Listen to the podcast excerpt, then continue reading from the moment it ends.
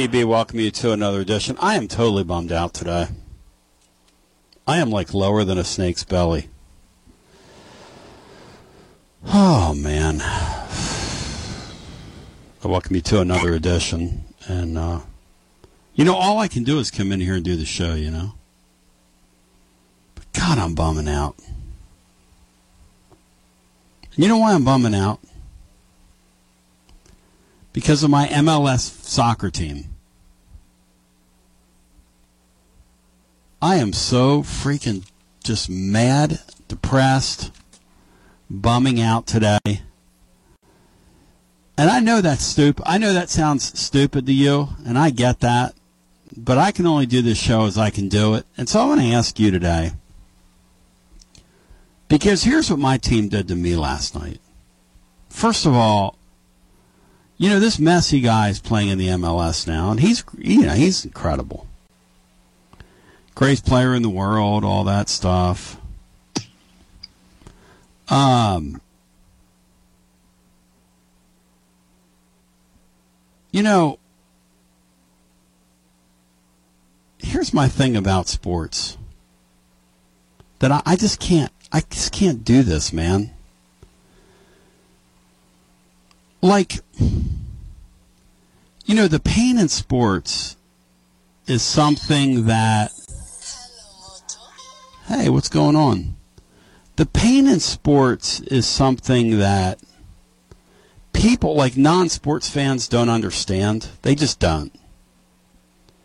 But like when you have a squad and they're kind of cool and they're kind of your guys, and, and, they go out and they get beat by somebody in a sport, you know, and you have your colors on and you shoot your shot, right? But you lose, okay, fine. So last night, the, and I'm gonna tie this back into what we do here. Trust me, because I got because I got talent. And Sean Sinclair's here today, and he's on. He, and I didn't tell these guys what I wasn't do today because I'm really like pissed off today and bummed out. So, you know, like the union and the MLS thing is just kind of a fringe thing in our society. Okay, whatever. But the Messi guy has come and he's put all these eyeballs on this deal and that freaking coach of my team last night, we're an attacking team. That's how we play. Okay? That freaking coach last night pulled our two best strikers off the field, put a kid up there that's never been up there, has zero business, no offense to him, of being in that spot, and we went out last night and peed down our legs. Our goalkeeper was scared to death of this Messi guy. They were scared to death of the moment. They were afraid of him. And these are guys that have played in World Cups. And it's all because the head coach decided that I'm going to be a fir- before the game is uh, even started, we're going to lose the game instead of being who you are.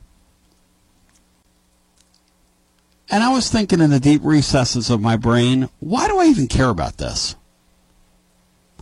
And then I got to thinking, you know, since I'm in pain today, I would like to do a show on sports pain. And some of the worst you've ever felt after a game and the reasons why. And if you could tell me like what it was like, where you were. I mean, quick story. So my son comes home last night.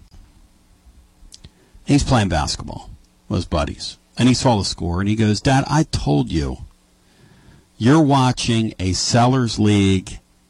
It's borderline minor league, and I don't know what you're getting all upset. And it pissed me off because he's not right.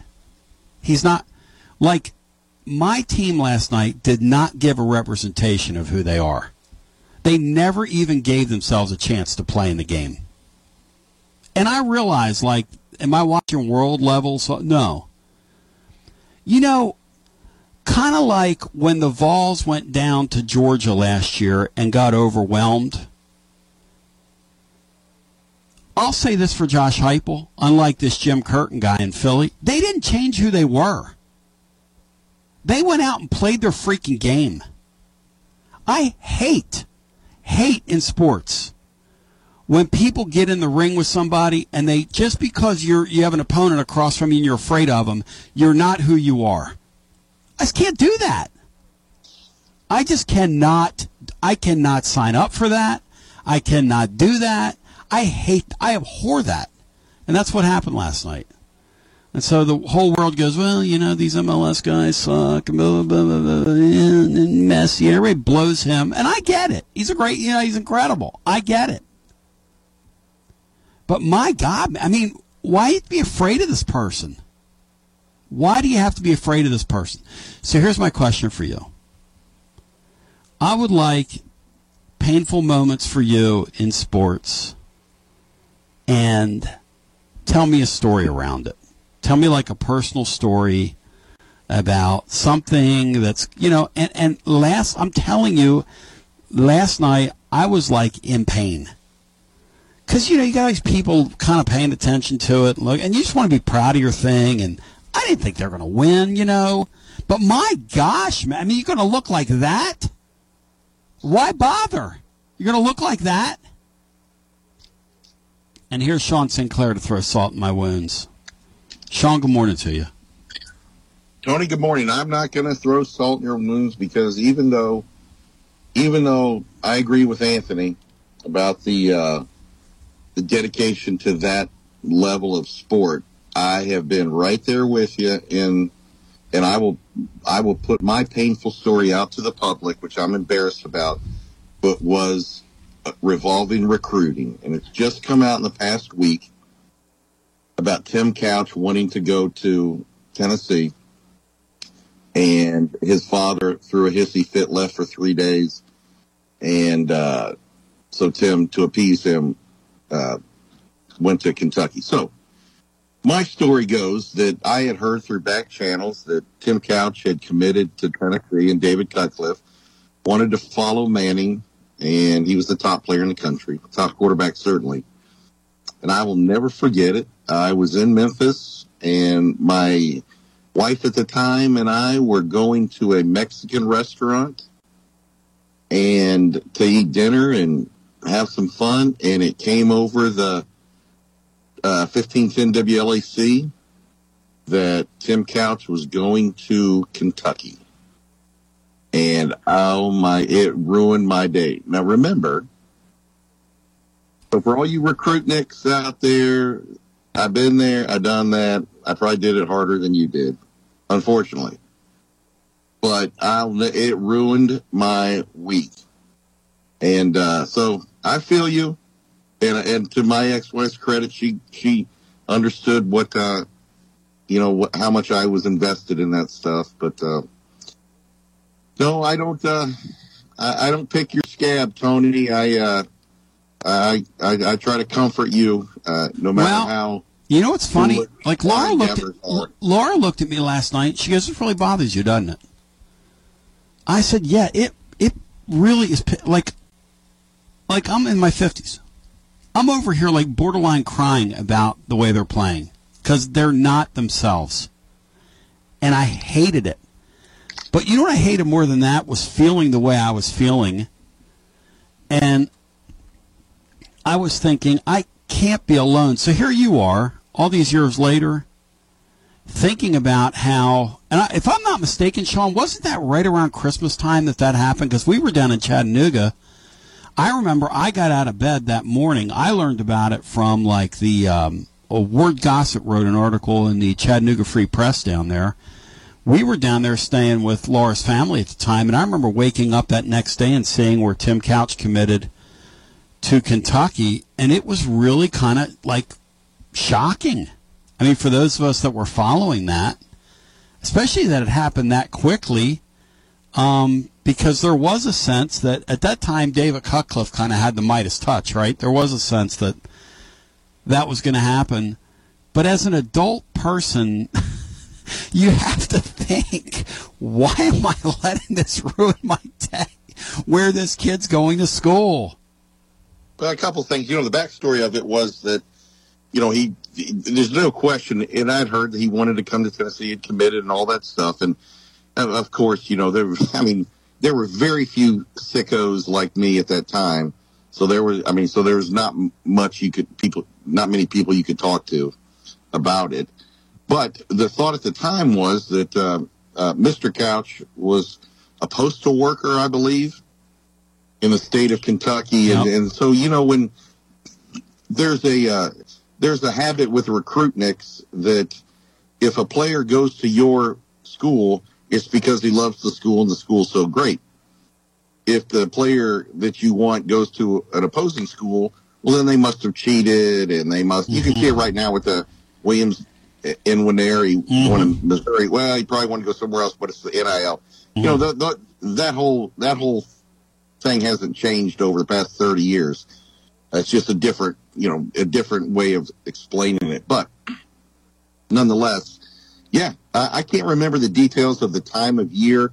I can re- I can picture it right in my mind. The front of the Mexican restaurant, us driving in, me being instantly pissy, and her just rolling her eyes, and um, and but the the exact details of the timing messed me up because then the then the Chris Simms one uh, sent me for a loop as well. When his you know his mother, you know Chris and and um, and um, oh what was the dad? What Phil? Phil. Phil wanted him to go to Tennessee with Same Tuck. thing. Well, Yep. he wanted to be developed at Tennessee. I don't Yep. know if the years roll by, but Yep. and uh, his mother became infatuated with Texas and uh, the you know the high society and all that stuff, and she thought that you know per, that's the story goes is this, that uh, Tennessee was beneath the Simms family and blah blah blah blah blah. Did Well, he? Now, hang on on, on those, Simms. Those two things, Yeah, those well- two things rocked me. But I'll tell you what, Yeah. another one that, that was equally exciting in those days in the wilderness was it was a Friday night. Uh, I had just moved to Maryville, and uh, or, or I'd been here about a year, and I'll never forget. It was nothing much going on. My kids hadn't even arrived yet, and uh, uh, got word that Kevin Simon had committed to Tennessee. Uh, number one linebacker out of Salle in California. I think he's still part of the program now, and uh, and so the, exu- the, the it goes the other way too. It was stupid exuberance for a 18 year old kid from California wanting to come to Tennessee, but there I was, just I, I mean, like I just found the end of a rainbow, and there was my bucket of gold. I'm telling you right now, I'm in total pain over a stupid ass Major League Soccer soccer game. Now, Messi is going to come to um, Nashville on Saturday for the finals of that deal because they've wiped out that Mexican league. That Mexican league used to be really good. They wiped them totally off the face of the earth. The MLS did. They went head to head with them. So that's at least something. The thing that's really interesting to me is that Messi Mania is going to be for real down there, and I have friends that told me they're going to pay four or five hundred bucks to get in that get in that stadium on Saturday. It's going to be wild down there Saturday night. Go, go! You have a chance to see a once in a lifetime athlete. It's kind of like if Pele himself would have played on our shores uh, when he still had a lot of gas in the tank. I mean, you get a chance to go see so go see a guy like that and talk about it for forever. Why wouldn't you do that? I'm in total freaking pain today. I, I, I, and I have people going to go, man, I was a Basilio oh guy. That guy's a total loser. That guy is tore up over a Major League Soccer game. Listen, when you tune this show in, you're getting me. For better or for worse. I mean, you're, you know, and, and this is what we do. And Sean just told on himself for sitting there, and I think it was around Christmas time, and he's bumming out over Tim Couch. And, you know, these, the women in our lives that don't go as deep with this stuff as we do are probably looking at us going, in, internally, they're probably looking at us going, what are these people, nine? What am I married to a nine? Because I felt like a nine year old last night. Anthony comes home. He goes, Dad, you're all upset over it. You're in a cellar league. These guys are world class players. There's three of them. They signed up from Barcelona. What do you think was going to happen?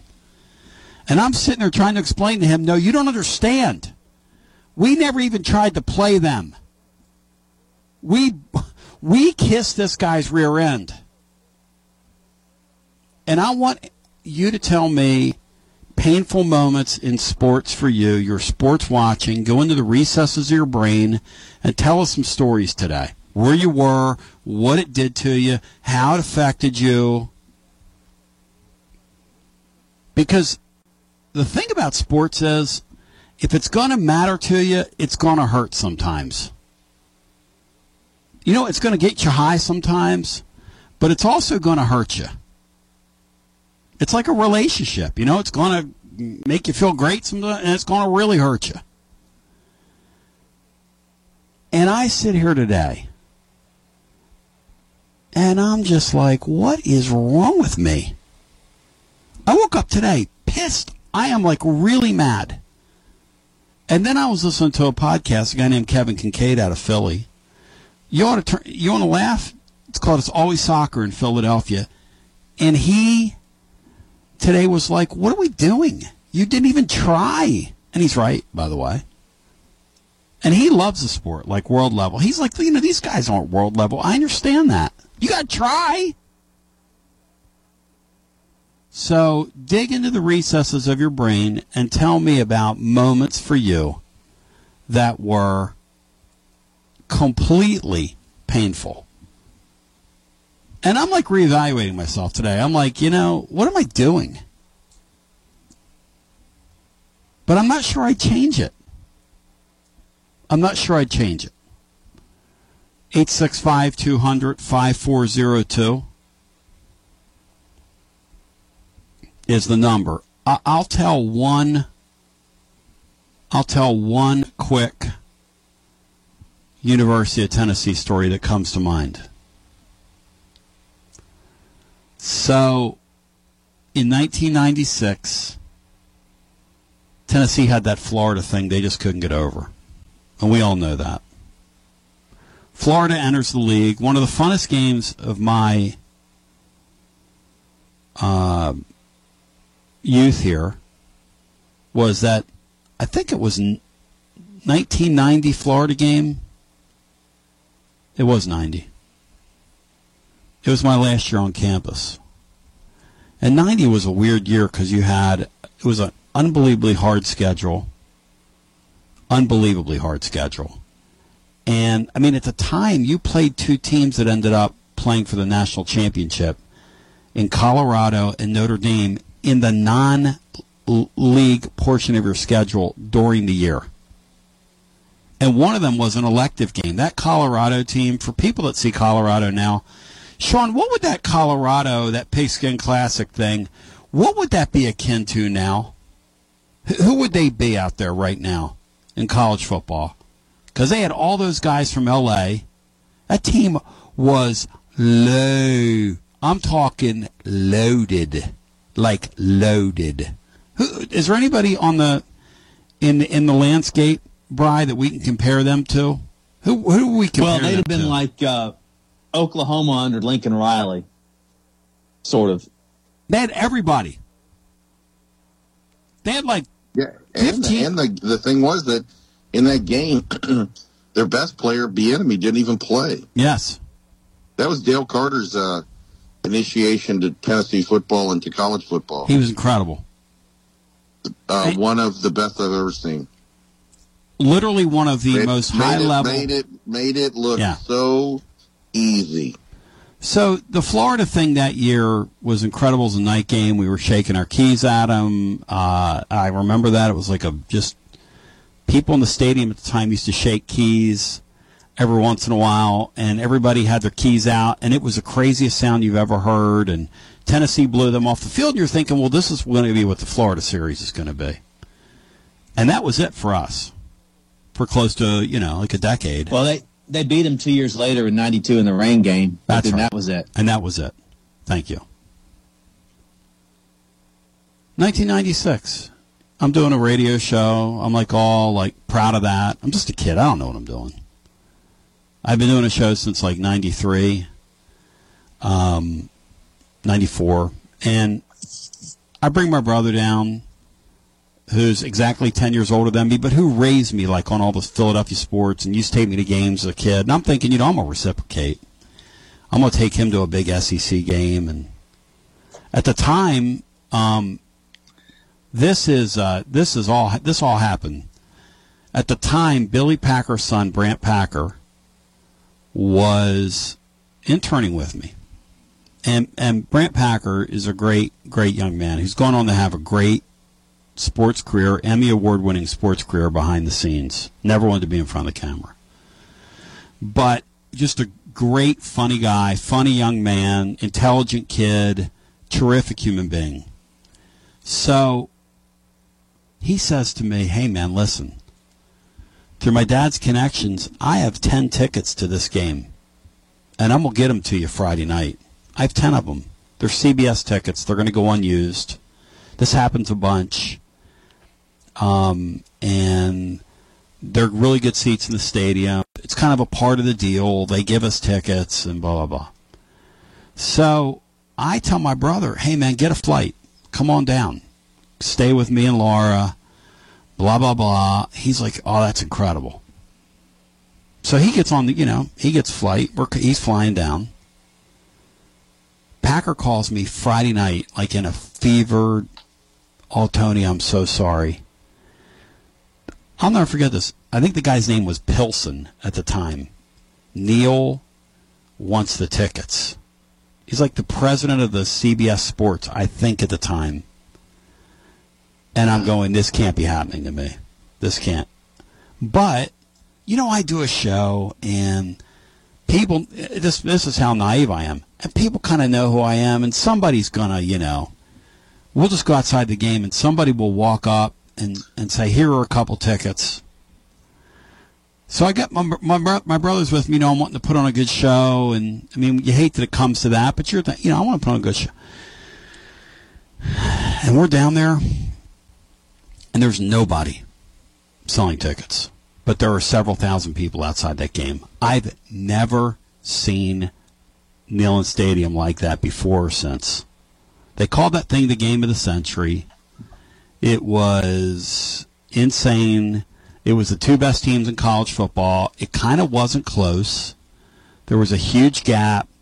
It was a league game. It would be like um, couple years ago, Georgia and Alabama playing in the regular season. That's what it had been. Minus the non playoff era. So the game kind of means everything. The winner is going to play for a national championship that wins that game in September. I can't get a ticket. I can't. In fact, he came down and we watched the first half over at the UC. And I told him, hey, they opened the they opened the um, they opened the thing they opened the, the gates in the second half. It is one of my worst sports. First of all, it's humiliating. Secondly, I learned a valuable lesson, which is a bird in the hand's worth ten in the bush. Thirdly, the Vols were awful. They were scared. To, they were like the Union last night. They were scared to death of that game. It was embarrassing embarrassing to well, be a part of this thing that day. It was embarrassing. They were they were scared the next year when they went down there with that with the Brian. They were in their building, kind of like the Union last night. Let it go. You're in your front of your people. Don't play scared when you're in in front of your people. That, that's just what Fulmer did against Florida most years. Well, that's what Majors teams did against Alabama later and, in his tenure. And if I'm not if I'm not mistaken, I think while we were watching at the University Center, it was 35 to nothing. And at one point, my brother turns to me and goes, Man, I'm glad we're not in that stadium. And I go, Why? Why would you be glad of that? And he goes, Because this makes a better story. Like 25 years later, this will make it better. So here we are. 27 years later. I guess it makes a better story. But not only did I not get into the game with my brother, my team got humiliated. It was totally embarrassing. They weren't ready for prime time, and it sucked. And to this day, that loss is a piece of me. Sean, were you at that game? That loss is a piece of me to this day. A piece of me. I'm telling you, a piece of me. Give me the details again. The 96 Florida, Florida game. At UT? Yeah, were you there? when it was 35 yeah, yes, nothing? there was. And, and the thing that, if I'm not mistaken, that's the one um, where, where uh, James Bates uh, had a big game. He was the son of Jim Bates, who was a linebacker coach at Tennessee when I was in school, when we were in school. James was from Sevierville, went down to Florida, Uh, talked a lot. Went on to become a, a successful broadcaster, I, I, believe, and then um, and then his younger brother Jeremy as well. But uh, but uh, yeah, and I think he had a big. He might have had a pick or something oh, in that no. game. Uh, but yeah, it was awful. It was awful. Awful. And I walked out of there like re- literally like I feel today, like reevaluating my relationship with sports. Let's go to the phones. 865 200 5402. I'm talking about the pain today. Because I'm in pain. I'm in pain. Hey, the highs are high. The lows are low. I'll tell you this about last year's Georgia game. Say what you want to say. At least Tennessee shot their shot last year against Georgia. Now, they weren't ready for it. But they at least went down there and tried to do what they do. And they got kind of overwhelmed. No shame in that. If my guys last night would have gone out and played like the way they usually play, which is attacking, and you get beat five to nothing because you're not on their level, you get beat five nothing. When you don't put your people out there and you don't try, I mean, what the hell is that? What are we doing? And by the way, the next time one of my teams does that, why bother? Why even put your uniform on if you're not going to try? People say, well, you're really in pain over that. Yeah, I am. I'm pissed off. Yeah, I really am. Hello and welcome into our first call. Celtic Drew, what's going on? What's guys? up, Drew? Welcome in.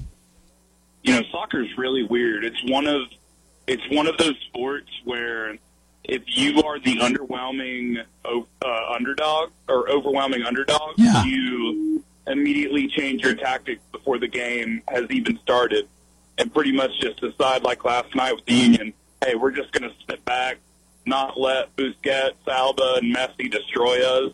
Instead of saying, hey, screw it, let's try to catch them on the break, go forward, catch an early goal, and put them on their heels. It's really weird, but that's just the way it is because there is that threat, like you said, where for whatever reason these coaches um, are kind of bred to believe, hey, if you put you know your best foot forward against a team on paper that's better than you, you could end up down three or four to nothing really quick. Maybe that's why. Maybe that's why these U.S. teams in the World Cup always turtle up. No offense. Maybe because it's that mentality that's bred in that sport.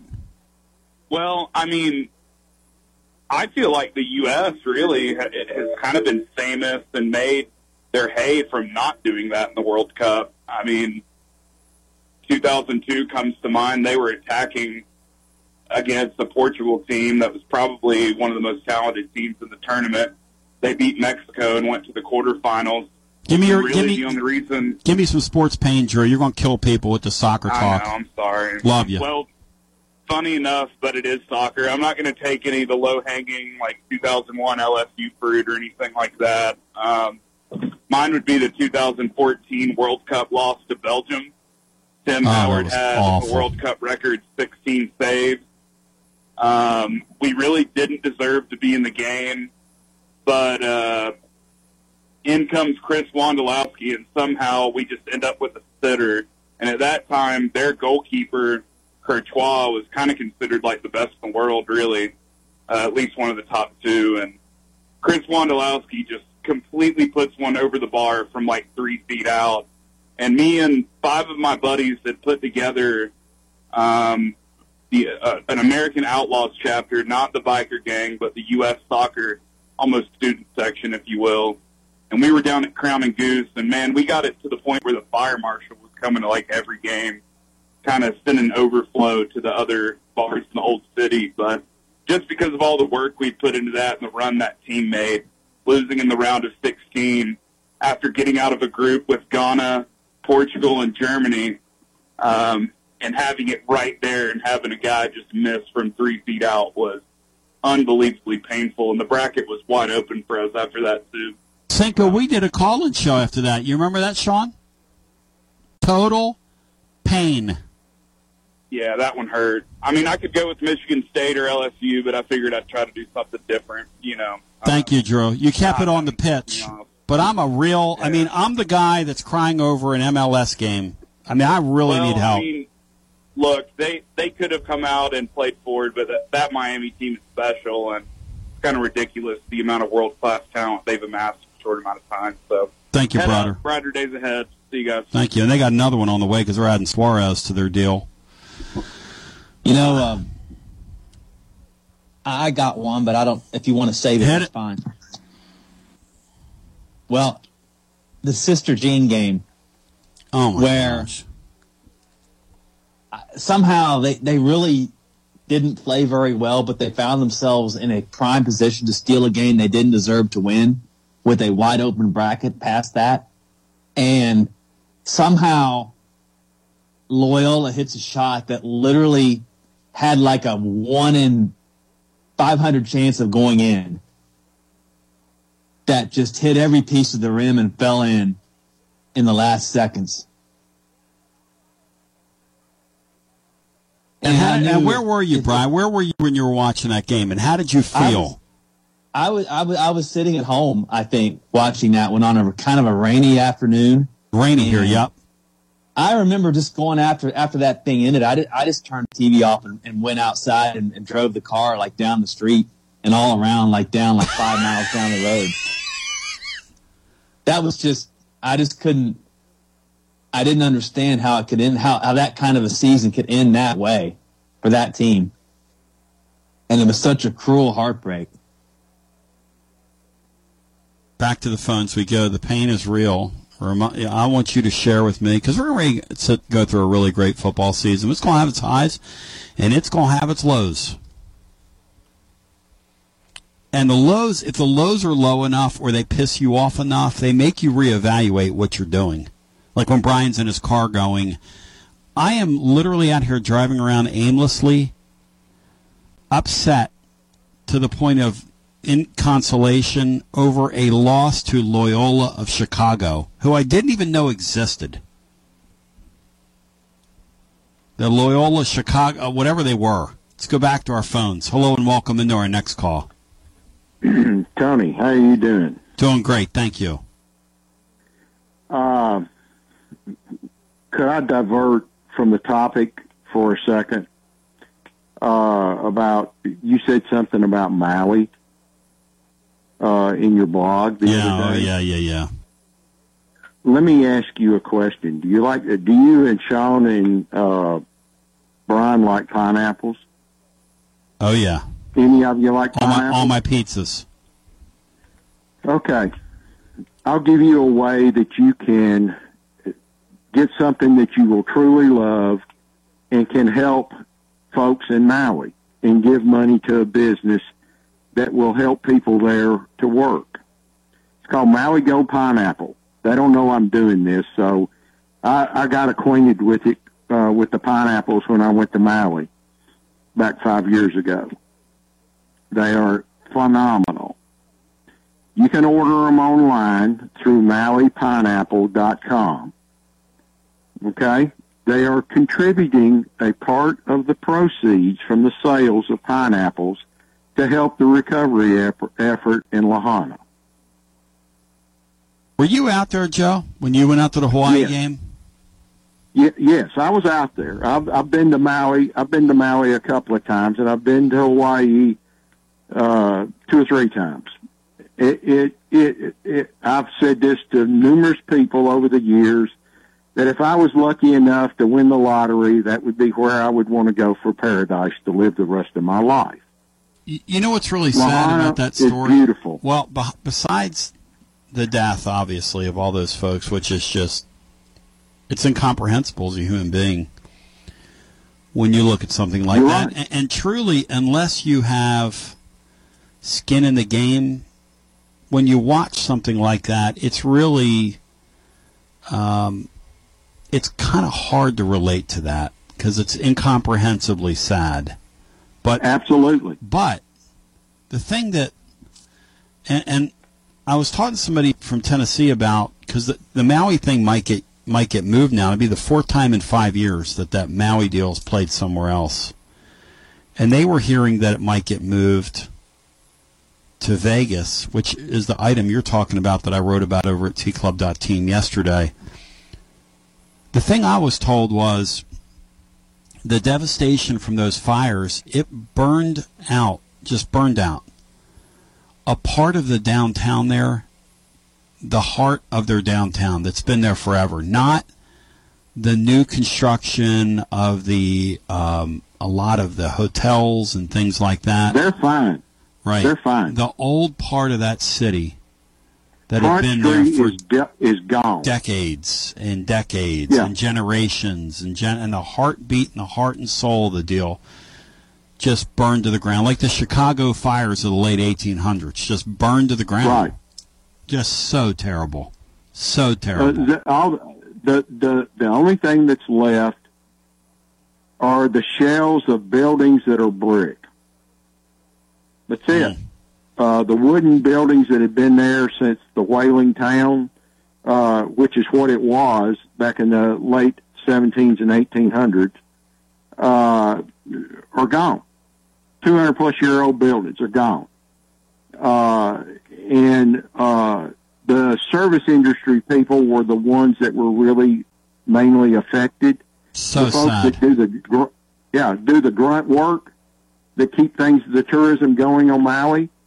They're the ones that have been mostly affected by what's going on. so heartbreaking well Joe give us the pineapple thing one more time Brian Hartman wants that wants to know what that was MauiPineapple.com. Maui Gold, Maui Gold is the pineapple. They will ship you. You can order one pineapple, two pineapples, or a case which is seven pineapples. Uh, they will ship them to you FedEx. Mm. Two days Mm. delivery, Mm. uh, and the pineapples are phenomenal. I mean, you will Joe- you will become addicted to them. They're that Joe, good. on another note, how's Vanderbilt going to play a game in that stadium in 11 days when they have no football stadium right now? You going to explain to me how that's going to happen? Yeah, they're gonna. They, what they've done is is they've they're going to seal off the end zones, uh, and they've already started doing that. And they're going to have sideline kind kind of seating, uh, like uh, you Like a high see school at stadium. a large high school game. Oh my gosh! Uh, and that's the way that's the way they're going to do what are it. they going They're like 11,000 people there? game. 11,000 people? What are they getting? What 11,000? I mean, what's No, they'll they'll get they uh, the seating in the end zone. Uh, they're going to lose probably. Uh, they'll probably be able to get thirty thousand in the stadium max. Thirty thousand? Cinco, have you seen the uh, clips and the videos and the photos of what remains of Vanderbilt Stadium right now? Because it looks atrocious. No offense. Well, I mean, Whoa, whoa, whoa! I'm talking to Cinco. And, and by the way, this is ver- this is verbal, bro. This ain't physical. Go ahead, Sean. Yeah, I've, I've seen a couple of them here and there, but uh, look, I applaud uh, Vanderbilt for. Um, hey, here's something, uh, uh, Vandy Joe. I'd, I'd like to ask you. This is not my take. This was someone else, and they were talking about. Eleven days out. Yeah, they were. Well, hold on. They were talking about um, uh, some sportscaster was talking about in the way things are going now. Uh, Oregon State, Washington State, pretty much gets left behind. Yep. Um, and they made the comment that if teams like, no disrespect, if No teams like disrespect. Vanderbilt, Mississippi State, et cetera, don't get their act together, they could be jettisoned. I don't know the contract, and I don't want this to happen, but in the greed that is college football, yeah.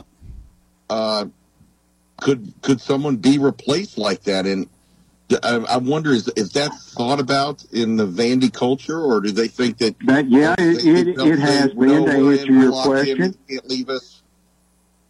Go ahead, it, it has been. It, it has been, in the, and and to answer your question, that's why they're doing what they're doing. Well, good. I mean, I'm going to tell you, their, their seating is not going to be tremendously more than it is oh, right now. Gosh.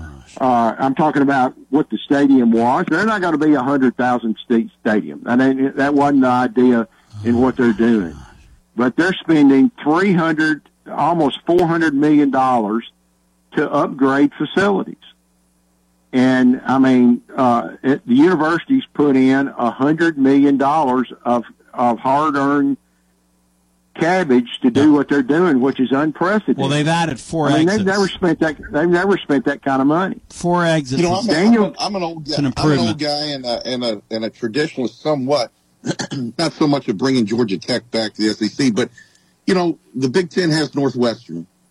Tennis, uh, uh, SEC has Vanderbilt. Duke's over there. Uh, these private schools, uh, Stanford in the Pac-10. Um, I, to be honest with you, I kind of like that. I kind of like that. Not, and, and I like the, the opposite. I like it when Vanderbilt finds a loophole and can dominate baseball for a while because you you need Oh, I mean, Sean, sports, sports needs up to someone to, be hated. guy. Sean, fan base. You know what sports need? And it doesn't mean that I hate Vanderbilt. you know what sports need, Sean? Somebody Vanderbilt to. has their place. We need somebody to beat on. We need doormats. No, no, yes, no. you can't have a league that's too good. You Vanderbilt serves its place. Its place is they're a pseudo week off. Well, I'll tell you what, it was interesting. I, even though I couldn't stand the guy, and I still think he's a complete fraud as a as a guy. When Milk Dud was over there whipping our ass, it, there was something about it that was like a moth to a flame for me. Oh my God! Well- it's blowing. Look, look. What is happening? Remember that. Remember this, Tony. It's not, and then I'll give you my heartbreak game. Uh, Oh. it, it's not. It's not been too far back down into history that Vanderbilt was beating Tennessee in football on a semi-regular basis. Give me So your heartbreak. Forget that. You're wearing me out. Give me your. All right, my my heart my heartbreak is the Vanderbilt Florida game when Jay Cutler and Earl Bennett were playing at Vanderbilt. Vanderbilt got absolutely screwed in ja- uh, in Gainesville. They had a chance to win the football game, and they called a phantom celebration penalty against Earl Bennett in the end zone. And Sean McDonough was doing the SEC football game. He was doing the play-by-play, and he he blurted out, "That is an absolute screw job," and it cost him the football game. Were you in pain after that? Oh yeah, I threw Ah. I threw something I Whoa. threw something at the wall and and busted a hole in the wall. Well, that made my day. You're out of here. You know what?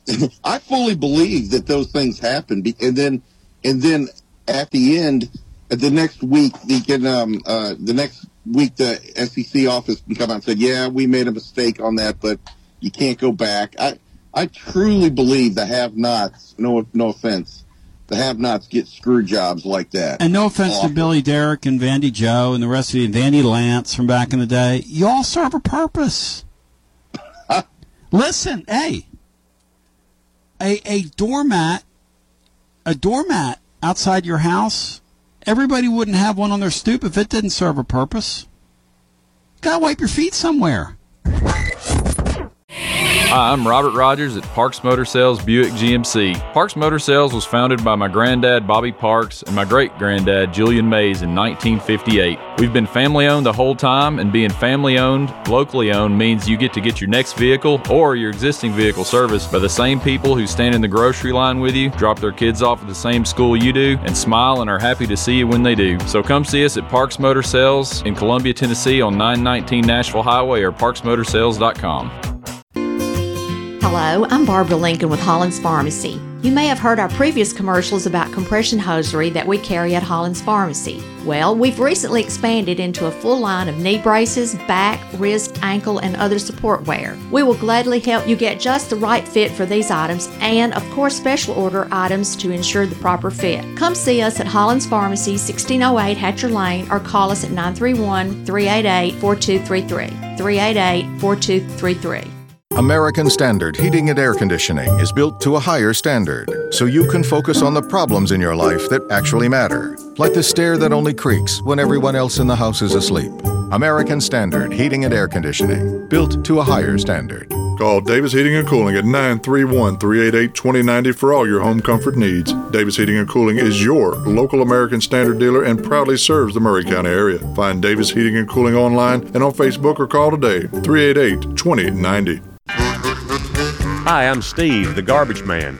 Are you new to Maury County? We want to welcome you and your family. We are a local residential garbage service and we want to be your garbage man. We've been around for over 30 years, so we have a reputation. Check us out at garbagemaninc.com or call Mike at 931 540 0919. You could also ask your neighbor.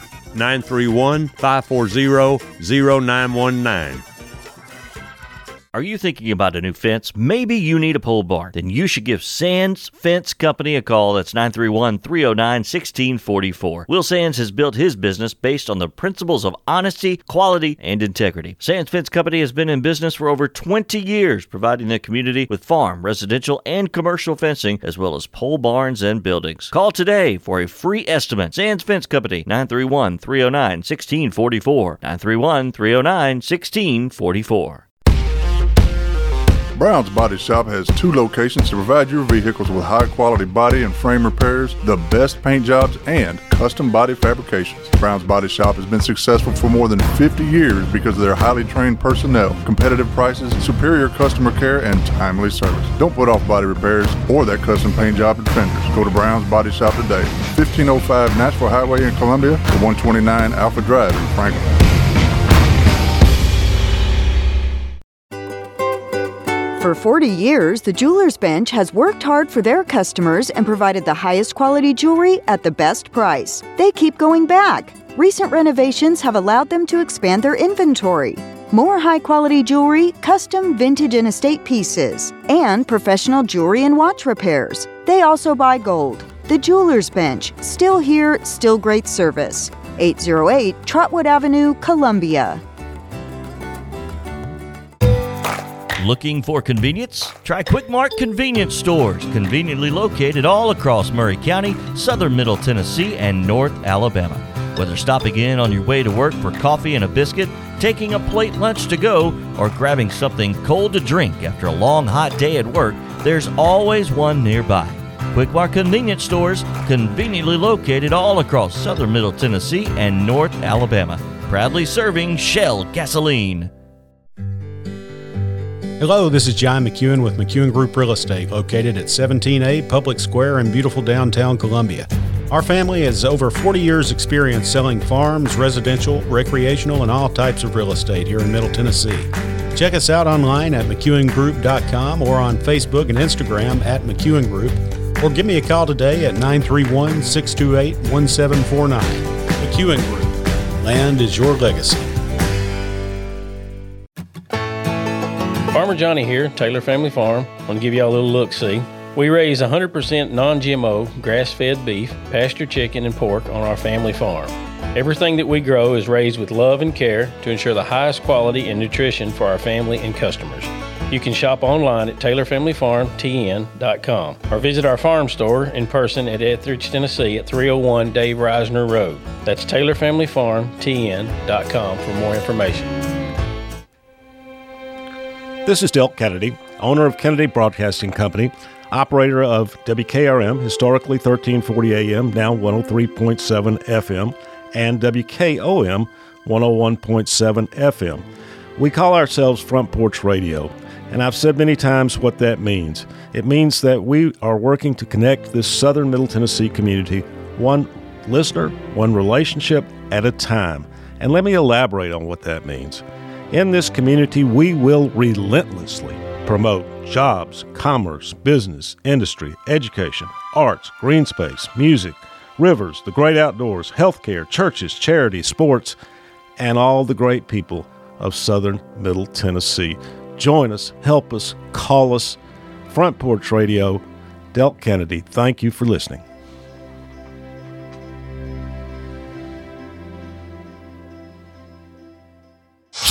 Kings featuring Tonino Baliardo return to Nashville. With a concert that will take you on a trip down memory lane. The Gypsy Kings will be performing their greatest hits November 4th at TPAC Andrew Jackson Hall. For you to dance and enjoy an unforgettable night. Tickets on sale through ToninoBaliardo.com. A loud and live production. This is Clayton Harris, and you're listening to 101.7 WKOM Columbia. TB back with you. It's a Wednesday edition, breaking it down scientifically. The people that uh, the people that hear us on the Twitter Spaces, ladies and gentlemen, they get the news, weather, traffic, and the sports as we welcome you back. 865 200 5402. We're going to go back to our phones. We've been talking about the concept of heartbreak. To my friends at Twitter Spaces, I, the heading is I'm bummed out. Come share my sports misery today. Cinco shared some sports misery with you. Just, I got mad about a freaking MLS game. I'm still mad about it. What is wrong with me? Other than I wear it on my sleeve and it kind of is what it is. But I want you to share with me times of sports misery, how you felt, how you feel now looking back at it. Like that story I told you about the 96 Florida game, I don't know whether to laugh or cry about that. Because there's so much of that story that I look back on and I go, man, I'm glad I kind of have changed a little bit. There's no way I'm I'm bringing somebody several hundred miles away for promise tickets now. That's a, that's a part of just growing as a person. Because I've learned in life, unless you have something in your hands, you don't have it in your hands. But let's go back to the phones. 865 200 5402. Tell on yourself here today. I'm giving you a chance to tell on yourself and and get it out. I was like near tears last night when I was watching that game. It depressed me so badly because I just I knew my guys were like had a chance to just kind of be on a world stage and to go out there and not be yourself. And, and you know the thought is because all politics are local. I don't think this head coach will ever do that to us. What that coach did to me last night. You know that, Sean? I don't think this. Look, Josh Heupel's teams are going to throw up some stinkers. That South Carolina game last year, as somebody told me the other day, we were just talking about the season, and and a friend of mine said, you know, it's almost like that game didn't happen. It felt like a fever dream. That wasn't because of our the way we approached the game.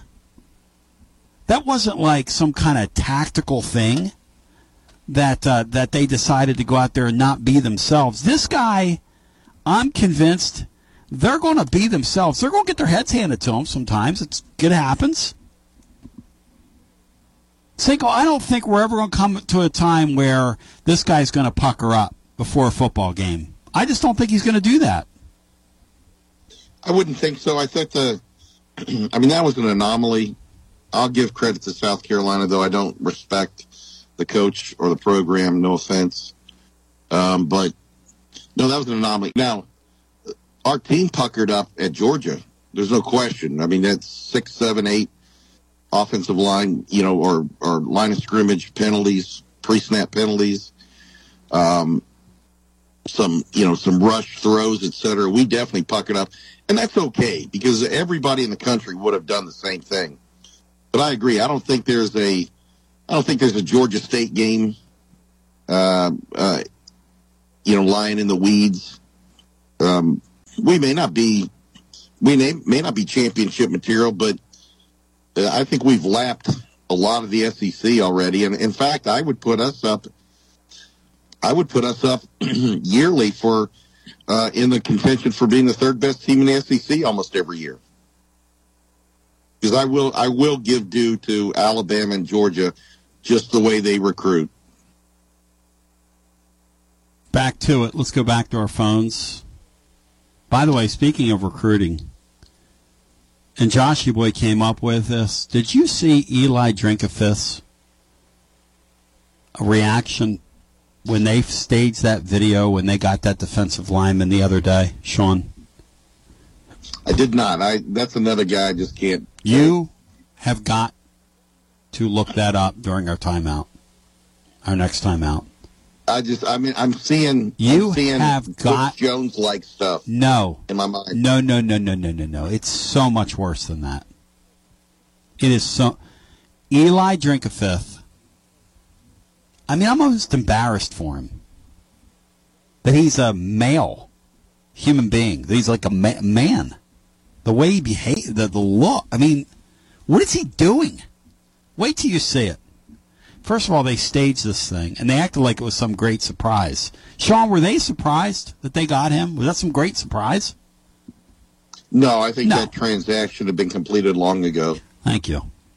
And, and look, I don't say that with any. I don't No. say that with any kind of disdain because no, you know, uh, nil giveth, Nico. Nil taketh away. Hey, buy your Win players. in a weary. And I don't blame them. That's like Tennessee celebrating getting a kid out of Nashville.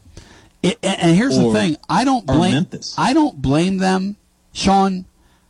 Buy you a player. They're going to buy another one. Buy you, buy the Wingo kid. Buy you a couple of them. Why not? You're in the SEC. You got to compete.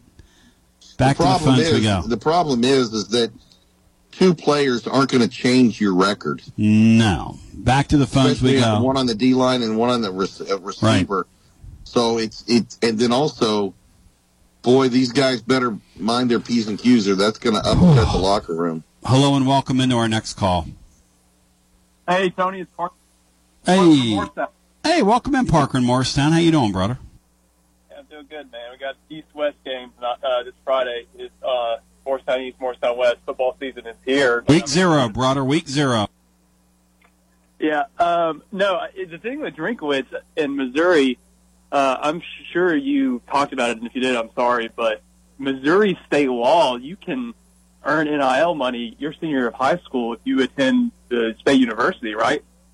Uh, that's correct, and that's an advantage they have, and that, and they're taking advantage of their advantage, and I don't blame them because while I have an advantage like that, from them, I'm putting as much money in accounts of guys that I want in my uh, state as I can jam into their account. I yes, Well, Kirby Smart was complaining about it, and I think he even tried to lobby the Georgia state legislature. So now you got coaches becoming lobbyists. So it's Sure. full circle. absolutely. Uh, and I'm surprised that our state representatives haven't tried to do something like that. And anyway, that's another rabbit hole. I, I'm calling about your original question. Gut wrenching moments for me. You know, I'm a younger guy in my late 20s. But honestly, that Georgia game in 2013 when Pig Howard fumbled the football into the end zone for a touchback and we lost to Georgia, that one was pretty devastating. Where were you? What do you remember about it? Like, how old were you at the time? Well, I was a junior in high school. Oh. I got into that game with my buddy, uh, best friend, and we, you know, we had no no business being in there. Couldn't afford the tickets. So great, right? and we Mhm. just, and I don't know if you've done this, but you know, we'd always go down. We'd have you know terrible nosebleed seats, and we'd just kind of scope out lower seats. And if we saw open seats, we'd just go sit there. You know, if somebody asked us to go, we'll move. Of course, You know, yeah. I'm, I'm a scrounger from back in the day. I still do that. I'm an absolute seat scrounger, uh, and not ashamed to do that. Well, we, I forgot. You can help me out with Neyland. Um, um, but where the where the families sit at, like where they run out of the tee, Right. section right across, right next to it. Um, that's where we were at the entire game, Tony. Nobody came and kicked us out. It was awesome. Wow. Um, and so we saw like, but I mean, Butch was he was throwing the whole kitchen sink. I, I mean, this is where we thought he could be a great coach because there's like a fourth and short. He went from it from his own 40 and drew up this great trick play, and we saw it. It was it was great uh, atmosphere. I mean, to me, that is maybe the loudest I've ever heard Neyland. I'm serious, even louder than Oklahoma and even out louder than Alabama, just because we were so hungry for some success that year, right after the, the Dooley years. Well, and when you're at a game like that and you're there with your buddy and you're thinking to yourself, we are going to see us, before we're even supposed to be arriving, knock off a pretty good football team in a great game. And Pig, How- Pig Howard lays out and tries to make a play. And if I'm not mistaken, did that uh, not happen right in front of you guys?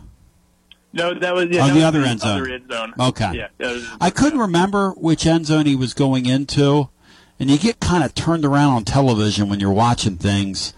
Um, but, they scored the go-ahead touchdown whenever in the late in the fourth quarter Yeah. to take the lead, and then Georgia they were backed up to our end zone, and they had to go 80 yards and I think 90 seconds to tie it up. And of course, of course they did. And that year is just unlucky because that was also the same year that we got bounced by Michigan in the Sweet 16 on probably the most horrendous call I can remember in March Madness.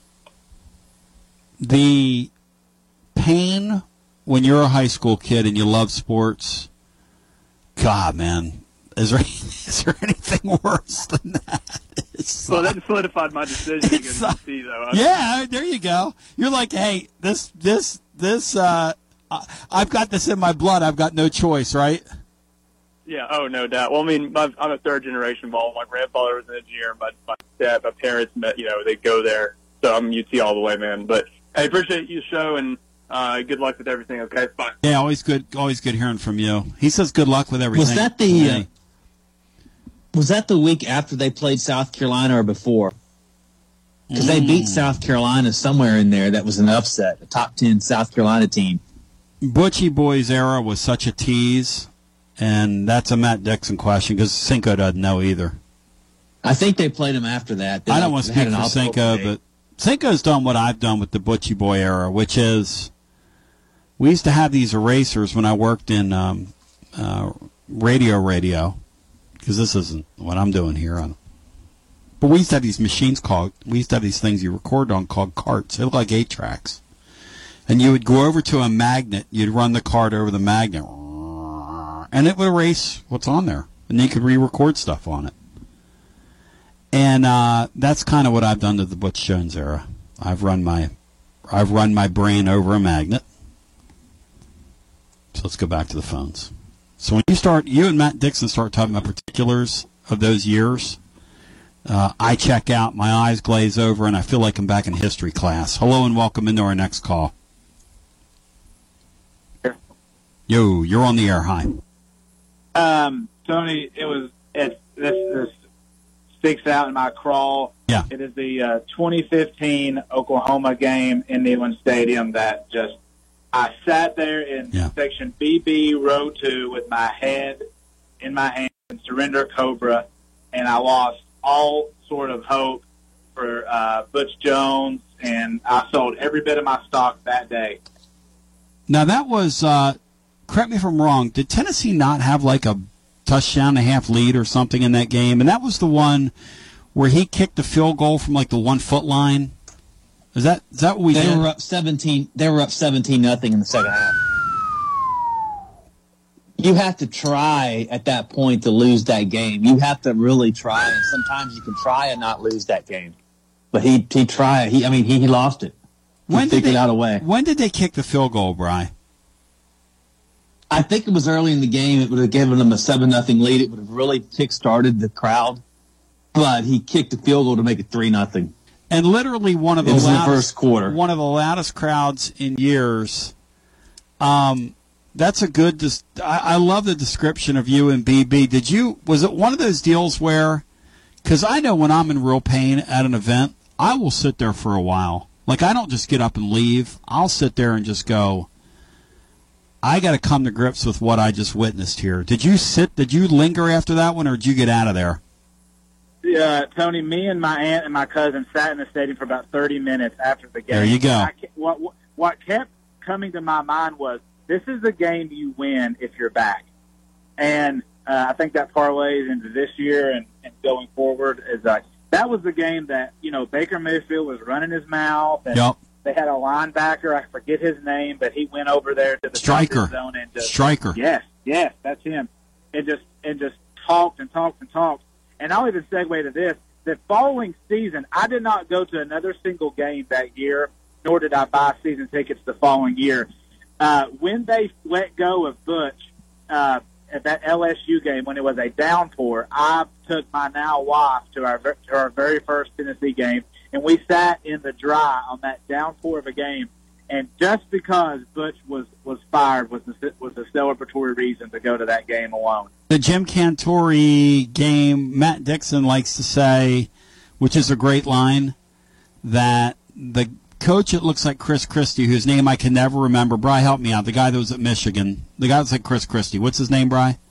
All all caps Brady Hoke. He should have been terminated. He should have been the one interim coach should have been terminated for taking that football. And he even, the officials even asked him on the field, do you want to wait to take the ball? Would you like to wait for this storm to pass? And he was like, no, we want the ball.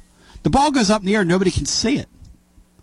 It's one of the great bloopers of all time. it's one of the great bloopers of all time. Awful. Uh, I, I'll even echo the, the previous caller's sentiment about the basketball. That charge on Jarnell Stokes oh. sticks in my crawl to this day. Oh. God. Thank you, brother. Good talking to you. Great, and I appreciate your uh, sharing. And it's romantic to think that you went to the Brady Hoke Jim Cantore game uh, with your now wife, and I wish you many, many years of marital bliss. In the meantime, hour two, we were a little over here. Hour two after this, we'll continue the conversation, and we will roll it on as we come back. I got another great, uh, I got another great painful memory for you that was recently that in my in my brain I still can't comprehend happened after this. This is Terry Wilcox, aka the Chicken Man, aka T Willie, and you're listening to 101.7 FM WKOM, Columbia, Tennessee. Alert, alert! Columbia Chrysler Dodge Jeep Ram has a huge announcement. We're expanding our service center to get you in and out quicker than ever. That's right, five new service bays to get your vehicle back on the road. Don't drive a Chrysler, Dodge, Jeep, or Ram. It doesn't matter. Our certified technicians are trained to work on all makes or models. More service, less time. Only at Columbia Chrysler Dodge Jeep Ram. Family owned and operated. You can count on us. Hello, it's me, Terry Tillis from Tillis Jewelry. July reminds me of red, white, and blue. If you were born in July, your birthstone is the ruby, king of the precious stones, for its rarity, hardness, second only to diamonds. We have a beautiful collection from earrings to rings, modern and antique. If you were born in July, we'll take 10% off your purchase. Follow us on Facebook and Instagram. This is Dr. Dominic Mancini from the Dr. Gill Center. If your car was damaged in an auto accident, chances are you'd fix the car. Why wouldn't you give that same attention to yourself? Untreated whiplash injuries of the spinal column may lead to conditions such as headaches, numbness in the arms, neck and back pain. The doctors at the Dr. Gill Center specialize in detecting and treating such injuries from an auto accident. Accident consultations are free. Call me painfree.com or call 615 551 9224.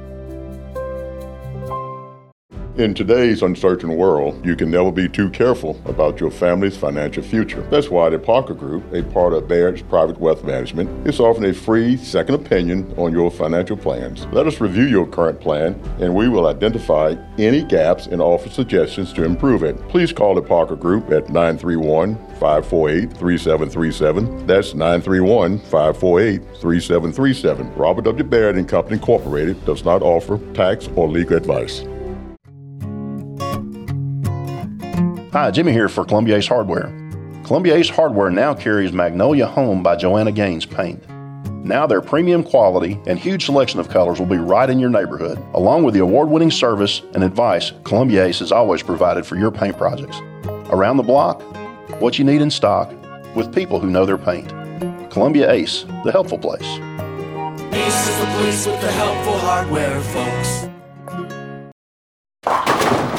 Hey, this is Derek Ransom with 10 Pin Alley, voted number one family entertainment center in Maury County. We offer 32 bowling lanes, giant arcade, laser tag, bumper cars, and a full cafe and bar menu. We also specialize in group events, kids and adult birthday parties, company parties, sports team parties, and holiday parties. We're located at 322 East James Campbell Boulevard in Columbia. Call us today at 931 381 Bowl or visit us at 10pin.com. 10 Pin Alley, it's where the good times roll. Do you have trees that need trimming or removed? Do you have stumps that you want ground? A1 Tree Removal is a family owned and operated business local to Columbia and Lewisburg and servicing surrounding Middle Tennessee. They are licensed and insured and provide free estimates. No job is too big, no tree is too small. Give old Luke a call or text Luke at 931 359 3113 or you can check them out on Facebook and tell A1 Tree Removal that you heard this ad on the radio. If you love America, you will love A1 Tree Removal.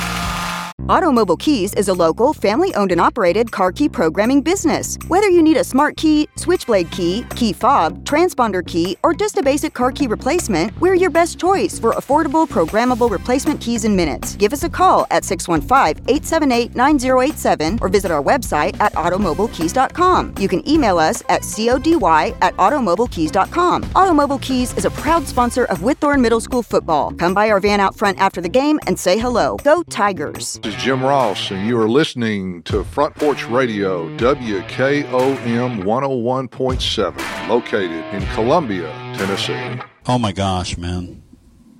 The struggle's real as I welcome you back. And the pain is real. And uh, we've been discussing sports pain today. And yes, we've done a show around the fact that I'm in, I, I don't know, pain. Uh, my man Aris joins me now from my Tennessee Smokies. They're home this week. Aris, how you doing, brother? Doing great, bro. Thanks for having me on the show. Hey, man. I mean, you know, it's all smiles around here except for the fact that I'm urinated off because uh, my Philadelphia Union made me cry last night. But uh, I guess that's par for the course when you're a Philadelphia sports fan. You guys are back home. I want to ask you about your painful sports memory. But before we do, the Smokies are back. All you can eat Wednesday. How do I get in on that? One of your players just asked on the air moment momentarily. Tell us about the homestand, man. Yeah, bro. So we're doing it right now. We're uh, in game two of six straight tonight. All you can eat Wednesday. We only have a few seats remaining in the all you can eat buffet, so you got to give us a call right now or buy them online. Give us a call 865-286-2300 or visit us online at smokiesbaseball.com. Plenty of seats for the game, but the all you can eat buffet, we only have a few seats remaining, so you got to buy right now. Uh, tomorrow, you know, the age old Thirsty Thursday, but we're doing something kind of unique tomorrow. We're doing a rock, paper, scissors tournament at the ballpark. And the winner of the tournament is getting a $100 stadium cash gift card. So, you any good at it? Sing. Oh, I, I. Here's my thing with rock paper scissors. Anytime I've done that, I can't remember whether a paper covers a scissor or a scissor um, cuts the rock or the rock. Sean, what's the what's the best in rock paper scissors, Cinco? Do you remember? Yeah, I think um, I think uh, a rock breaks scissors. Right. A scissor cuts paper, and paper covers rock. Oh, that's why it's a good. Now, you know, all these years later, now I've realized why it's a good game because anybody can win no matter what you throw up there. Wow, you know, it's I'm a little slow on the uptake here, so they all have their merits. What are you? Um, if we were to throw rock paper scissors, Eris, what's your what's your go to? My go-to is the paper because I think people just think that rock would dominate everything. Well, I'm a scissors, and I just cut you.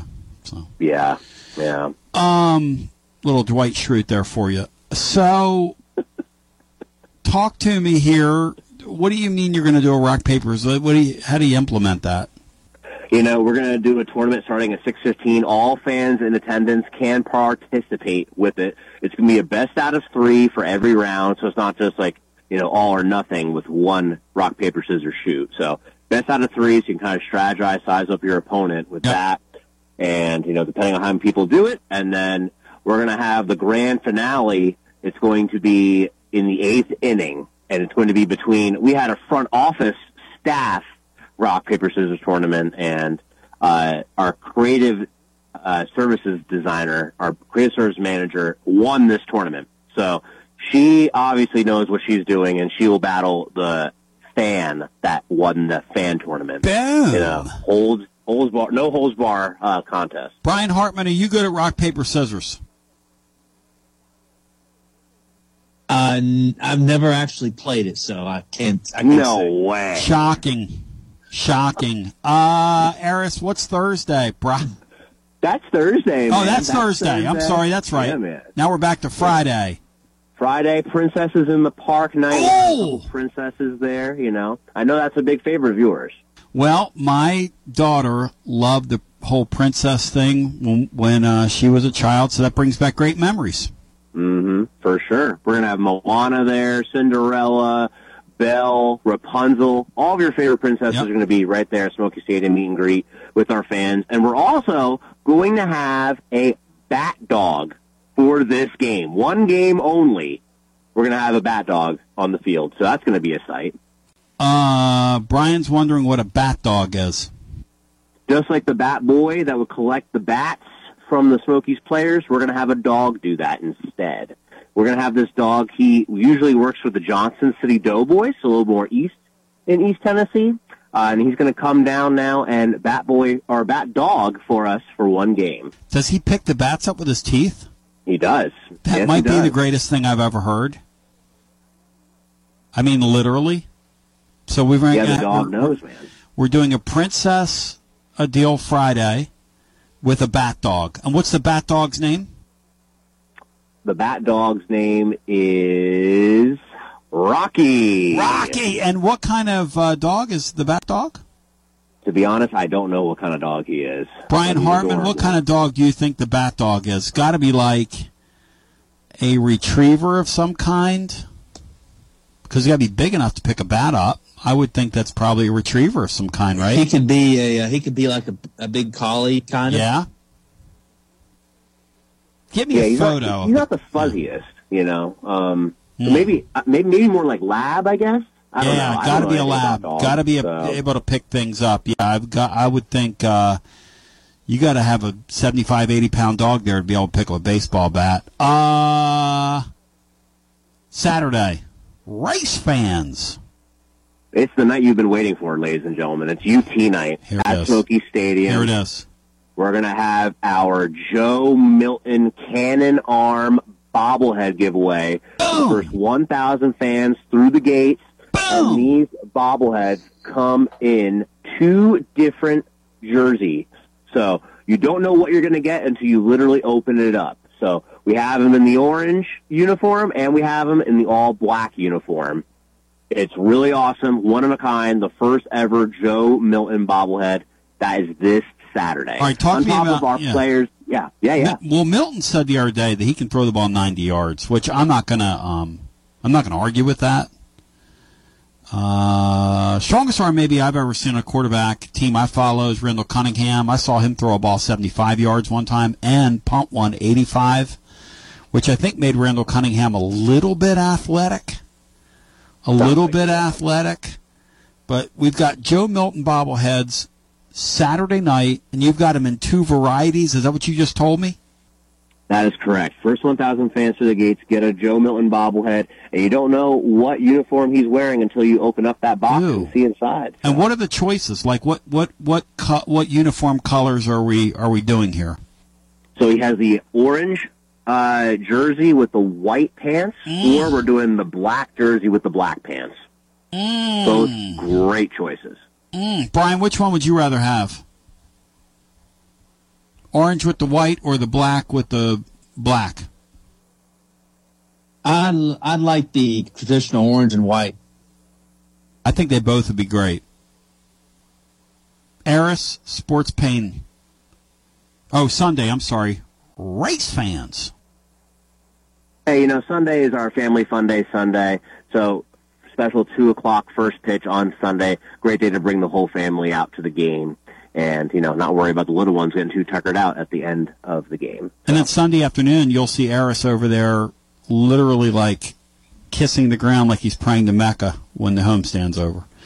So that will that always right, dude. that will always be a uh, wonderful thing as well. Boy, the season's dwindling away here, isn't it? You know, if you haven't come out to a game yet, we play 69 home games, and we only have one month of the season remaining. Our last home game is September 17th. Right now, our Smokies are in first place, so that means that they are on pace to make the playoffs. But if you haven't come out to a game yet, what are you waiting for? This week we have a great lineup of promotions and giveaways. Eris, when I say sports heartbreak to you, tell me a story about something that kind of broke your heart and made you reevaluate what we're all doing here today. Well, you know, if you listen to the show and you know with B here. You know, I'm a big Phillies fan. Oh, so boy. Phillies, Eagles, Flyers, Sixers, you name it.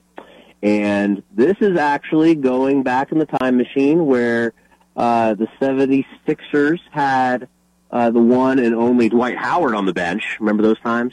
That was fun. Oh yeah. Uh, and went to a road playoff game in Atlanta.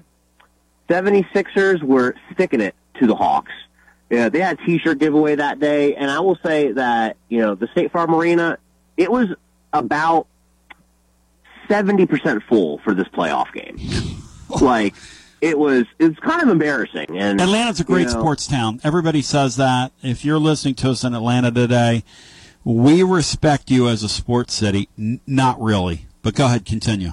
you know, just setting the scene here, you know, in my in my Embiid jersey, and uh, arena's about seventy percent full, and the Sixers are just sticking it to the Hawks in the first half, and in the third quarter, the 76ers were up by twenty points, and the arena was even you know less full than it was, and the Sixers just decided to lay down and die, and Trae Young and Bogi, as everyone was screaming, Oh boy. uh, dominated, and we ended up coming. Uh, the Hawks ended up coming back and winning the game, and it was just so embarrassing because the Hawks came back, they won this game, but people really weren't that excited about it, and it was just like, what am I doing here? I just got embarrassed by a bunch of fair weather fans. It felt like I'll say it. I'll say it. Anthony, Anthony was at that game, and he texted me and he said, "Dad," he said, "this place is so lame." He said, "and our crowd is dominating these people." Yeah. I asked him after Yeah. the game. I said, "Did did you guys dominate those people?" He said, "No. We we all sat there in stunned silence." Now, correct me if I'm wrong. Is that not the series where Ben Simmons at the end refused to lay the ball in, basically, which made him a marked man in sports from time and eternity? Is that kind of That is indeed the series that that happened. Yes. So that was sort of the beginning and the end of the Sixers. You watched the Sixers implode basically in that series. You know, I always like to say that the Sixers lost their chances of winning a championship when Kawhi hit that shot in Yes. Game Seven. Yes. But you know, it, there's so many there's so many times in Sixers these past couple of years where you can really point at it. It's like, yep, that was the end. Oh, that was a big mistake. Oh, another letdown. Now Embiid wants to leave apparently, and it's just like, right, What? well, it's all over. B wants to leave. Where'd you get that? Oh, I read this article yesterday, but I don't think that's the truth. So, might be just you know tabloids. James Harden though is just a turd. No offense to the guy. He's just a turd. Can't stand that guy.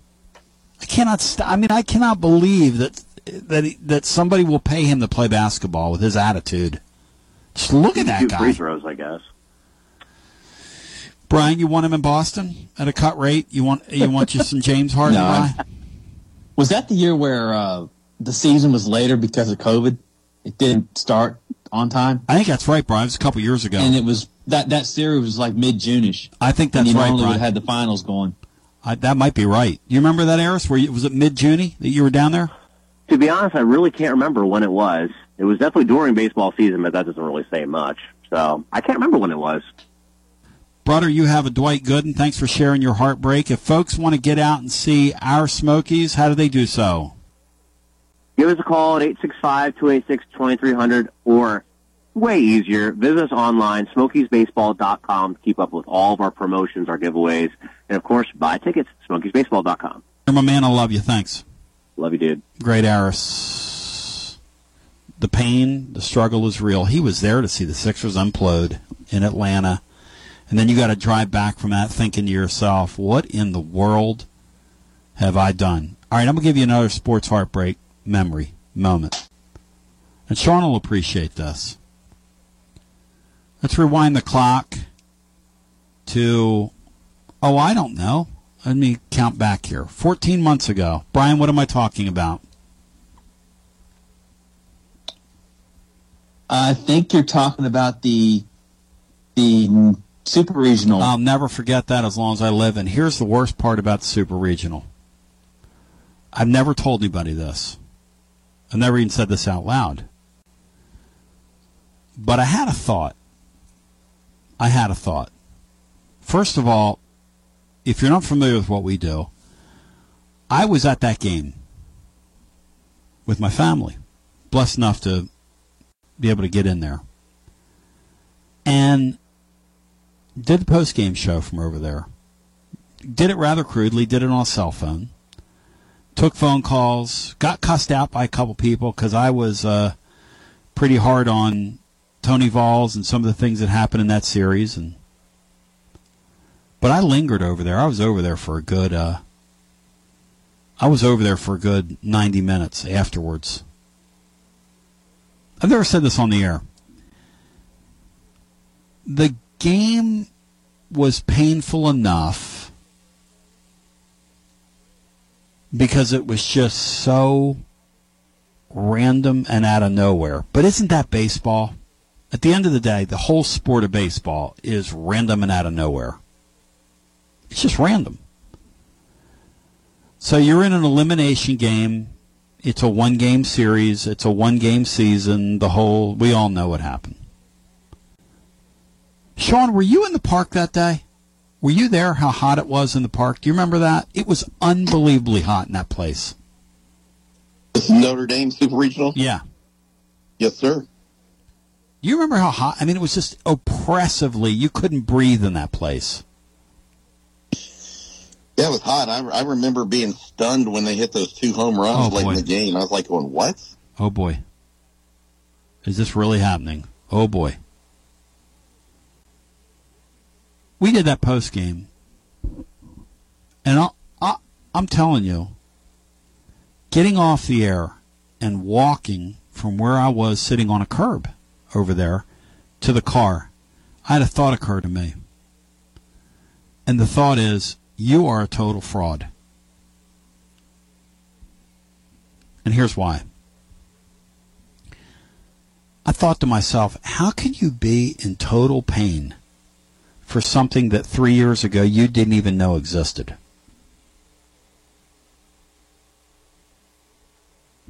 Now, try to wrap your brain around that as a sports fan.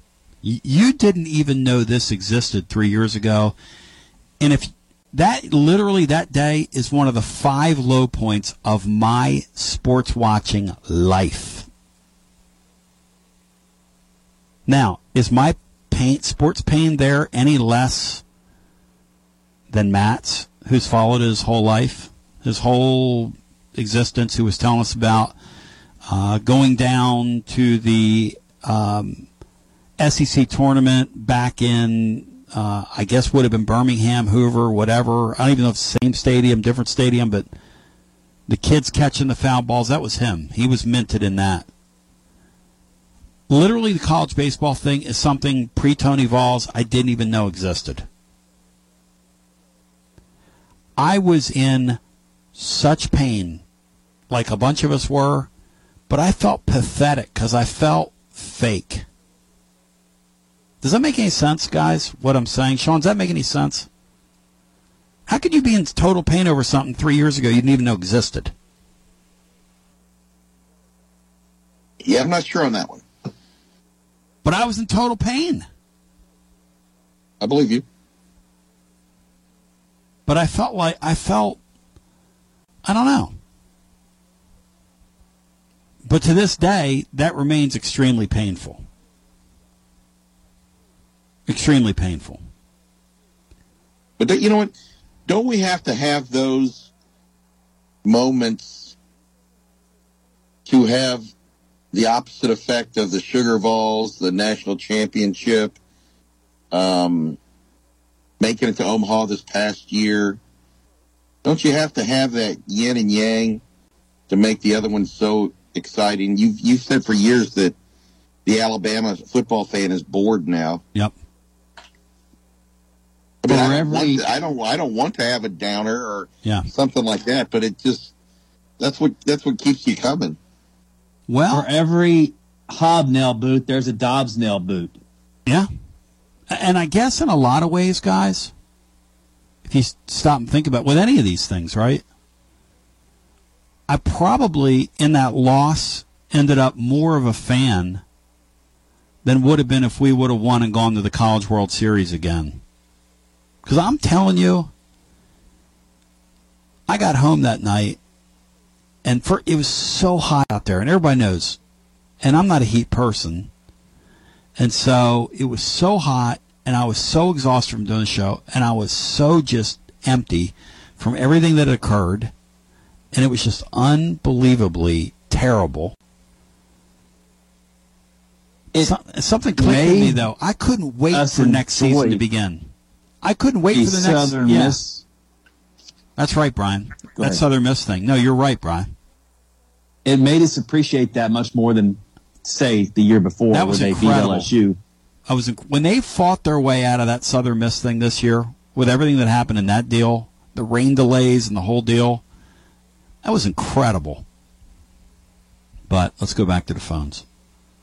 I felt very fraudulent though. I really I got to my car and I was like, "Man, what are you doing?" Speaking of fraudulent, I saw I saw Urban Meyer on a on a sportscast the other day talking about football. How in the world is that guy still relevant after all of his nonsense? How long is it going to be, um, Sean, till Oklahoma hires him? Somebody will, but you you got to wonder if his shelf life is, you know, is going away. I, I don't know. I mean, that guy, that I, I can't even describe that guy. It's his Florida stuff, Yeah. his Jaguar stuff, Yep. public. I mean, just getting exposed for the just the creep he is. Yes. Didn't Brian? Didn't that Jag story, the thing with the woman and the dirty dancing? Didn't that happen when he was a Jags coach and he didn't go back, fly back with his team? What was was there a backstory on that? Brian? Yeah. Yeah, he uh, he stayed up there, said he was going to hang out with his family, who I guess they were coming from a game in Cincinnati. And he told everyone he's going to hang out with his family in, I guess, Columbus or whatever. And then the next thing you know, there, there's that picture comes out. And unbelievably, he still was the coach. He didn't, he didn't get fired after that. He, he still coached the entire year almost before they finally had enough. After watching in like this, 15 or something. Hey guys, after watching this latest round of whatever this is, the latest round of, there is a president out there and a chancellor out there and a booster base that will have this guy. Because these people in college sports believe in nothing. Nothing. That's what they believe in. They believe in absolutely nothing. and that's why I'm so proud to have just been a very small, very infinitesimal small piece of Schiano Sunday. Amen. That is amen. Amen. Because the people that should have known better, the people that should have known better didn't know better. And they needed to be told. Back to the phones we go. Hello and welcome into the next call on a day where we uh, talk about the struggles and the pain and I don't know. Hello, welcome in. Hey. Tony. Hey Tony, it's OG Parker. Hey, OG Parker, welcome in. Been a long time, but uh, if I remember correctly, the more the day of that uh, Notre Dame uh, game, uh, the baseball game, I texted you saying I was worried and nervous about it, and you you texted me back saying, "Nah, we're good." Exactly. So that, I can understand why you're even more distraught over it. But Oh, I was one thousand percent. Like if you'd have said to me, "Your life is on the line, choose," I'd have said, "You can go ahead and do whatever you're going to do because it ain't going to happen today. This team is going to get steamrolled." but anyway, I've got a I, I got my own Mount Rushmore of, of pain. All right. Um, and th- my first one is probably it. Well, it's not probably it is 1978. Bucky F and Dent. I was uh, I was 10 years old, and sitting in my then best friend's house watching that game, and he was a Yankees fan. Now, for the uninitiated, back then, you played the full regular season. Four teams qualified for the playoffs at the end. The Uh, Yankees and Royals were tied, and they and they played a one. Did they play a one game playoff, or was that an L, was that a uh, that was the It was ALCS, one wasn't it? game- Yeah, it was a one game playoff in Fenway. Wow. not the Oh, it was the Red Sox. That's right. I'm sorry. It wasn't the Royals. Yeah. It was the Bucky Dent game. Yeah. Hartster. Yeah. Yeah. I'm mixing my metaphors because I remember a game where I think Bucky Dent or one of those light hitting guys hit a home run to make Freddie Patek cry, who was the uh, Royal shortstop. But yeah, you're you're talking about that one game series. So imagine that, kids.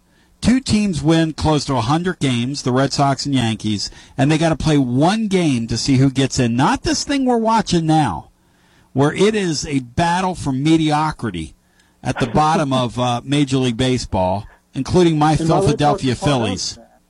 My Red Sox are part of that. So, uh, Yes. but um, that's number one. Number two is 1987. I believe it's 1987 NBA Finals in Boston Garden.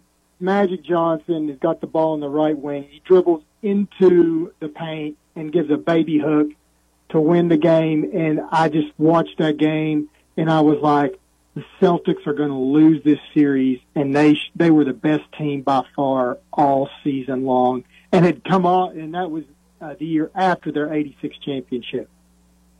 So you're a Celtic Yeah. fan, Briney boy. How about that? OG Parker is a Celtic fan.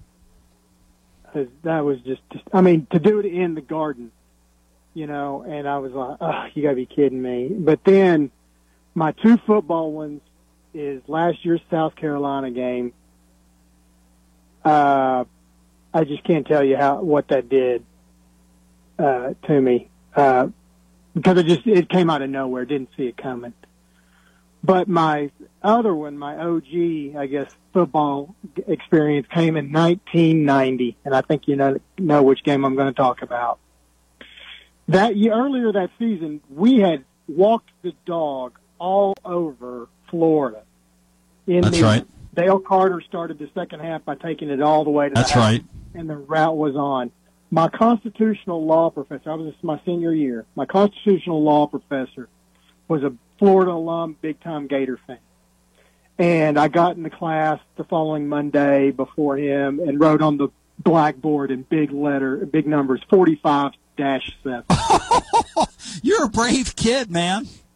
Hey, but, but anyway, okay, so the you know what happens with the Bama game. The the blocked kick, the ball rolls literally like 30 yards, 40 yards backward to give Alabama an opportunity for a literal last second field goal that they put through the uprights to beat Tennessee 9 to 6.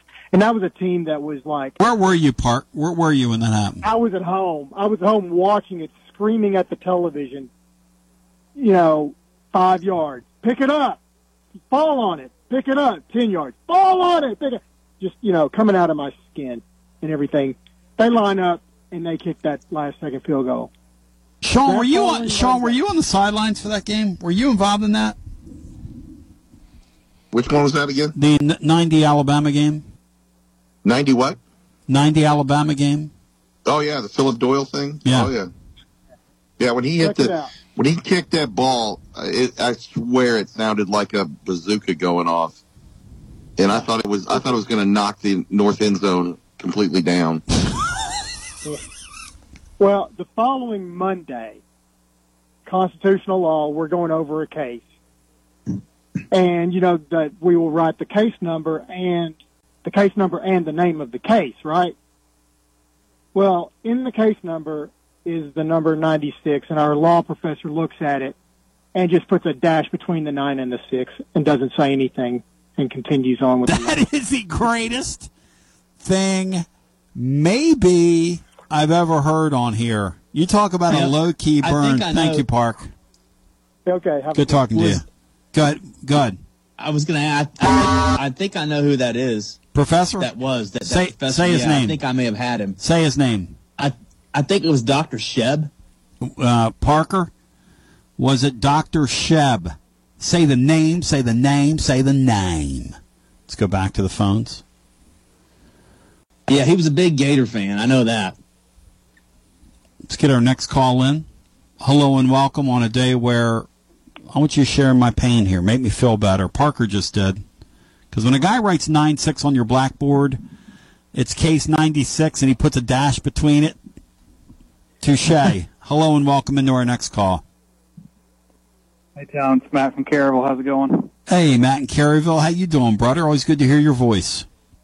Yes, sir. And uh, that was a that was a that was a great story there by by the uh, OG Parker. That was incredible, man. When you're a professor. Yeah, that, that was that was awesome. That's right between your eyes, you know. That's right between. You'll never forget that.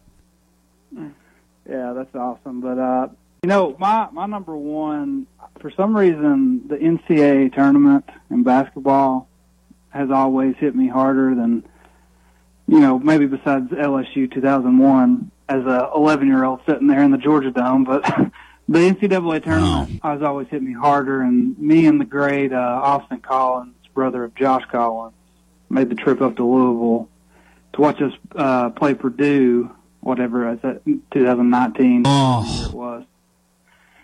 That that that one we just sat there for a little while, and uh, that one was probably the hardest one because you knew it was such a, just a bad foul call there at the end, and you know that you know that was my favorite if not definitely my favorite basketball team Tennessee's ever had, but maybe my favorite team Tennessee's ever had on anything. Well, you know, to your point, we had out at the original corner 16 a million watch parties that year for that team. I, I don't know how many. I think uh, we may have had at one point we were doing every game home and away out there and down the stretch. Uh, that was the year that we beat Kentucky in the semifinal. Kind of laid an egg yep. against uh, Bruce Pearl's team on that Sunday. That and nobody was really in pain over that game because of how great the Kentucky win was. You know? And yeah, we, everyone knew that yeah, the Kentucky game. I mean, the Kentucky game was our championship yes. game. You know, I hate to give Kentucky too much credit, but yep. you know that was our championship game. But yeah, we, you know, if you remember correctly in that Purdue game, we got down like 20 points too. It was and unbelievable. Everybody, everybody there knew we were going to come back too because we were just that good. Yes, sir. And to come back and get a foul call on a you know a leg kick out that that was just that was just brutal. But, that was the thick leg kick, uh, kick uh, thick leg thick legged guy, Brian, that your Celtics drafted. What was that kid's name, Brian? Edwards. Carson Edwards. Carson Edwards. Very good player. Very good Yeah, college very. player. Was a great college player, but a scrub in the NBA. Yeah, but yeah, he's physically that game didn't suit him. Very good college No. player though. But you're right, he did kick his leg out. And you know, you said something, Matt, about the March Madness thing, and uh, Parker used the term Mount Rushmore of pain, and there is something about the finality of losing those March games that really make you feel like a fool that we care about it the way we do. Like I guarantee you, driving back from that deal probably felt like you guys made a ten-hour drive. Oh gosh, it was yeah, it was it, it was the longest ride back from Louisville I've ever had by far. But uh, you know, I I got to mention football just because you know I've been going to football games my entire life. I would say you know I've, I've said like I said I was at the LSU game in '01. That was probably the worst, but the most for go like the going from the highest of highs to the lowest of lows. I'll never forget in 2004 when I, when Wilhoit hits the field goal against Florida. You beat Florida and then the next week you have a top 10 matchup against Auburn that you're favored in. And Ronnie Brown and Cadillac Williams comes in the Neyland Stadiums and just ran all over us and just beat our brains in. And I remember sitting there as a 12 year old kid and my, my dad just making me stay there the entire game. And it was brutal. I, that's the, that's the most vivid memory of a loss that I have back from, you know, that time, that time period. But I just remember having to sit there and just watch every, every minute of it, and it was that one was a uh, very low low for me, definitely. Probably not for everybody, but I just remember having to sit there and uh, watch the the train wreck unfold. As you know, we had two freshman quarterbacks just throwing interceptions every other possession, but. Uh, Yeah, we weren't ready for that. Yep. Thanks, man. Good No. talking to you. Too. Hey, Sean, if I'm not, if I don't, rem- if remembering this correctly, wasn't Tennessee involved with Ronnie Brown and and Cadillac? Weren't they involved with both those guys at one point, recruiting wise? Absolutely, we were. We um, uh, Ronnie Brown looked like we um, had a real good shot at him, and uh, out of you know, and then we were. I thought there was a there was a thought that we might be able to get them both. Yeah. Mm-hmm. And then uh, Cadillac Williams, what we did was there was another uh, running back that we did sign named Williams, who may have may have gained more yards than Cadillac in high school in the Mm, state and what have you. And then um, uh, we took him, not instead, but Cadillac. You know, they both went. To, Cadillac went to Auburn, then Ronnie Brown went to Auburn, and uh, we. I can't remember the young man's name, uh, but it was it, this fellow. With all due respect, wasn't close to either one of those two. And Ronnie Brown actually became a much better player than you know it was thought that he was going to. It's really interesting. Yeah, wa- wasn't the kid from Louisiana that they got the way from like Plaquemine, Louisiana? Wow, Brian, how that's in Uh, your no, brain? I think he was. His name from was the- I think he Williams? was- I think he was from the same state as Cadillac. I think. Uh, no, I don't think so. Back to the phones we go. Hello and welcome into our next call uh, on a Wednesday edition. Hi. Hi, Tony. Is this me? Yo, go right ahead. Hey, Tony. Uh, listen to you a long time, first time caller. Thank you. Um, Ricky in Greenville. Um, I think you know one of my buddies, Brian Staten, over at Radio Greenville. Absolutely. Good Yeah, people. Um, yeah, yeah. I've been, I've worked there part time, twenty some years. I do that on the side, but uh, try to keep it brief. But this is a painful memory. Uh, a twenty-one to seventeen game in nineteen ninety-six, uh, Tennessee and Memphis State.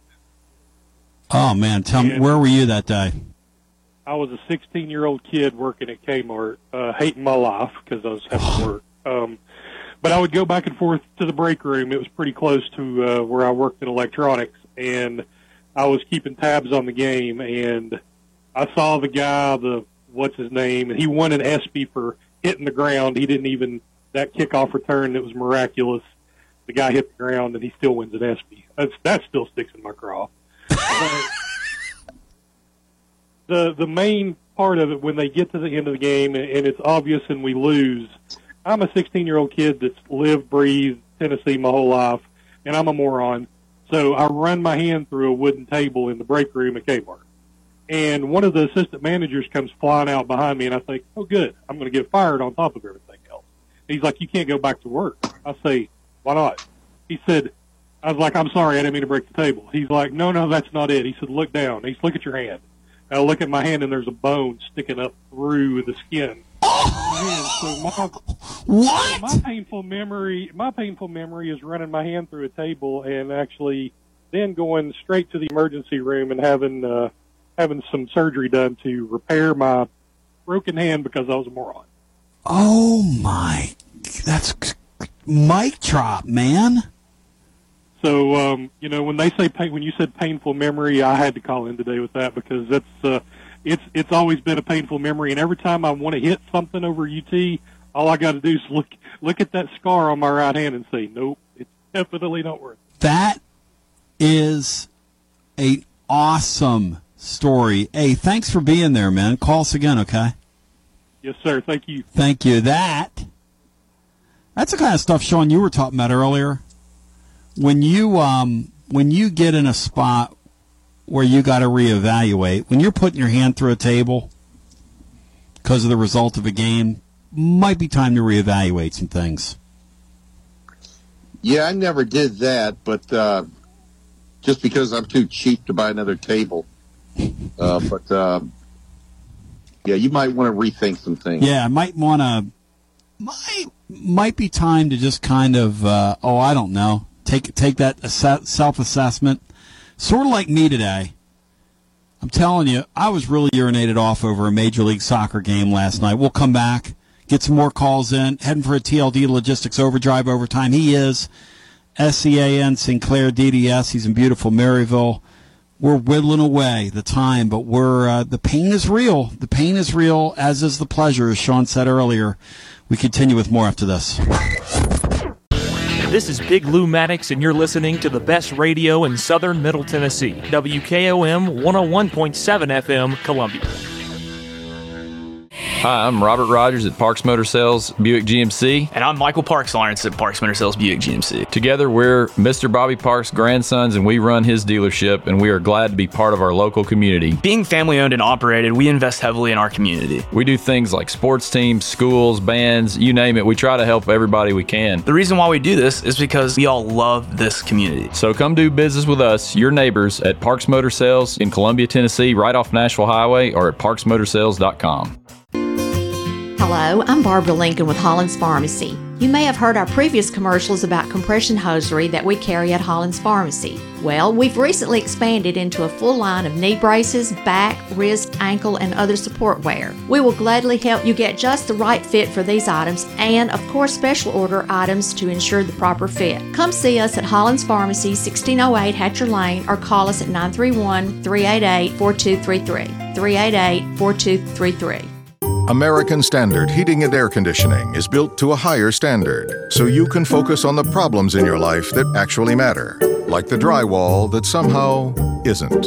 American Standard Heating and Air Conditioning, built to a higher standard. Call Davis Heating and Cooling at 931 388 2090 for all your home comfort needs. Davis Heating and Cooling is your local American Standard dealer and proudly serves the Maury County area. Find Davis Heating and Cooling online and on Facebook or call today 388 2090. Hi, this is Steve, the garbage man. Y'all have heard me talk in the past about Packer, our mascot dog. Well, I have some sad news about Packer. She recently crossed over the Rainbow Bridge to join our other beloved pets of the past. Packer lived out her final days on our farm in Water Valley. She had a great 14 years of life after being rescued by Don from being thrown away as a pup in someone's garbage. Rest in peace, Packer.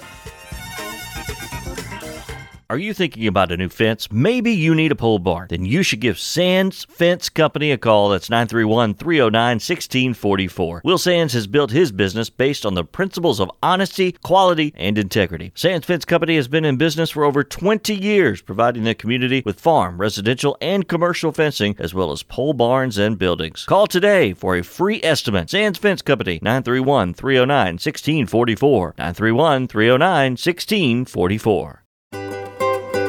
For 40 years, the Jewelers Bench has worked hard for their customers and provided the highest quality jewelry at the best price. They keep going back. Recent renovations have allowed them to expand their inventory. More high quality jewelry, custom vintage and estate pieces, and professional jewelry and watch repairs. They also buy gold. The Jewelers Bench, still here, still great service. 808 Trotwood Avenue, Columbia. Hello, my name is Connor Mims. My wife Bradley and I live in Columbia, Tennessee, in Riverside. I am a deck and porch builder, and my wife is a second grade teacher at Riverside Elementary. My specialty is designing and building elegant and comfortable porches and decks. Let me work with you to design and build the porch or deck of your dreams. Give us a call today from our website, mimsmodernlandscape.com. That's mimsmodernlandscape.com and check out what we have to offer. Thanks. Tint on Wheels is changing their Columbia location. You can now visit us at 406 South James Campbell Boulevard. The same window tinting you've trusted for over 30 years on all types of windows car, business, or residential. We now offer accessories to elevate your ride. It's only getting bigger and better with three locations Columbia, Lewisburg, and Lawrenceburg. We do our best for you. Summer's coming. Let's get you ready. Call 931 619 TINT today. The Kiwanis Club and Columbia Main Street are partnering to create the best event of the season the annual Kiwanis Chili Cook Off and the new Main Street event, Fall Fest on the Square. This will be held September 30th, 3 to 7 p.m., downtown Columbia. There will be music, food trucks, vendors, and entertainment by the renowned Journey Band, Majestic. For more information, visit the Kiwanis of Columbia Facebook page and click the Events tab or go to www.visitcolumbia.com. This is Jack Cobb with Maury County Public Schools and the Big Yellow School Bus. You're listening to Front Porch Radio on 101.7 WKOM in Columbia, Tennessee. TB back with you. So, Sean, somebody asked me a question yesterday. I- I'm going to ask you this, and then we'll go back to the phones because our topic here, and I don't have time to get any more calls in. These kids are just, they're going to take this money from Missouri, right? Or any of these kids. If they decide they're not going to play at Missouri or not going to sign with Missouri after taking this money, Is there any recourse from these uh, NILs, or do they kind of have them, Sean? I don't believe so because if it, it look, there was some talk about um, there was some talk about uh, uh, and I'll just Nico, right? That um, that there were benefits, et cetera, and I think it was all legal. But the point being, since you can't have since you can't have pay for play, that a kid, if they took money, if they accepted money beforehand, that there's nothing a collective could do. They just they would have to they would just have to eat it. Wow. Okay. This is Big Lou Maddox, and you're listening to the best radio in southern Middle Tennessee. WKOM 101.7 FM, Columbia. Celebrate you with a new vehicle from Chrysler Dodge Jeep Ram of Columbia. We have a huge selection of new vehicles waiting for you. We're talking cars, trucks, and SUVs. And if you're in the business of selling your vehicle, we've got you covered. We'll buy from you even if you don't buy from us. At Chrysler Dodge Jeep Ram of Columbia, we're locally owned and operated and proud to serve our community as the largest CDJR dealership in Tennessee. Find your new ride today when you visit Chrysler Dodge Jeep Ram of Columbia. Hello, this is Rick Tillis from Tillis Jewelry. What is a full service jeweler? Experienced staff, custom designers, in house jewelry repairs, and beautiful jewelry. Yes, at Tillis Jewelry, we are passionate, knowledgeable, and committed to integrity. We strive to be the best in our community and in our profession. We build long term relationships and become part of family traditions that will cross generations. We delight clients by providing an unparalleled selection, superior service, and exceptional value. Tillis Jewelry, we exceed your expectations. Do you suffer from knee pain? Is it painful to walk or perform your day to day activities? If so, we have great news at the Dr. Gill Center. We can relieve your knee pain fast and easy with no downtime and no surgery. The FDA has approved a new non surgical treatment for knee pain, and it's covered by most major insurance, including Medicare. This treatment has helped millions of people across the nation. Call today to see if you qualify for a free consultation and get back to a pain free life. 615 551 9224. Brown's Body Shop has two locations to provide your vehicles with high quality body and frame repairs, the best paint jobs, and custom body fabrications. Brown's Body Shop has been successful for more than 50 years because of their highly trained personnel, competitive prices, superior customer care, and timely service. Don't put off body repairs or that custom paint job at Fenders. Go to Brown's Body Shop today, 1505 Nashville Highway in Columbia, 129 Alpha Drive in Franklin. Looking for convenience? Try Quick Mart convenience stores, conveniently located all across Maury County, southern Middle Tennessee, and North Alabama. Whether stopping in on your way to work for coffee and a biscuit, taking a plate lunch to go, or grabbing something cold to drink after a long hot day at work, there's always one nearby. Quick Mart convenience stores, conveniently located all across southern Middle Tennessee and North Alabama. Proudly serving Shell gasoline.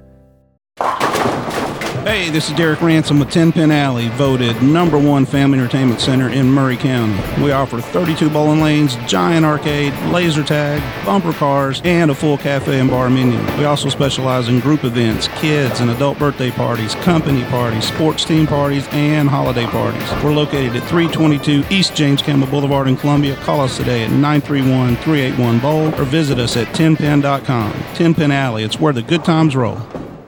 This is Mark Curry at the Trailer Store. We are a local family owned business. Every day I work with my wife Susie, my mother Becky, and my son Justin. We offer a full line of lawnmower trailers, utility trailers, stock trailers, and a full line of trailer parts. We also offer service. Come see us at 1021 New Lewisburg Highway. Call us at 931 381 2795. That's 931 381 2795. Hey, this is Trip Stoltz, owner and manager of Columbia Ace Hardware. Spring is here and we are ready. We carry a full line of Stihl, Echo, and Shindaiwa yard equipment. We also have a great selection of grass seed, fertilizer, and garden supplies. With the most knowledgeable sales staff in southern Middle Tennessee, come check us out at 112 East James Campbell Boulevard, Columbia, Tennessee. Ace is the place with the helpful hardware, folks. I am Jack Blackstone. And I'm Emery Blackstone. Together, we are Greenway Tech Repair. Tired of slow computers, cracked phone screens, and fancy home electronics you don't know how to use? We can help. We provide local on site services as well as remote troubleshooting for any job, no matter how large or small, from computers and laptops to mobile devices and home electronics. We Blackstone brothers are eager to serve our community. Find us on Facebook at Greenway Tech Repair or by phone at 931 388 2691. That's on Facebook at Greenway Tech Repair or by phone at 931 388 2691. Life gets busy, and sometimes slowing down to buy your family quality food can seem impossible. This is Terry Taylor with Taylor Family Farm, and we offer local home delivery in addition to our local drop locations to help with that problem. Now you can get your favorite pastured poultry, pork, and grass fed beef delivered right to your door. Visit TaylorFamilyFarmTN.com to find out how. We believe in healthy food, healthy people, and healthy community at Taylor Family Farm. Jim Ross, and you are listening to Front Porch Radio, WKOM 101.7, located in Columbia, Tennessee.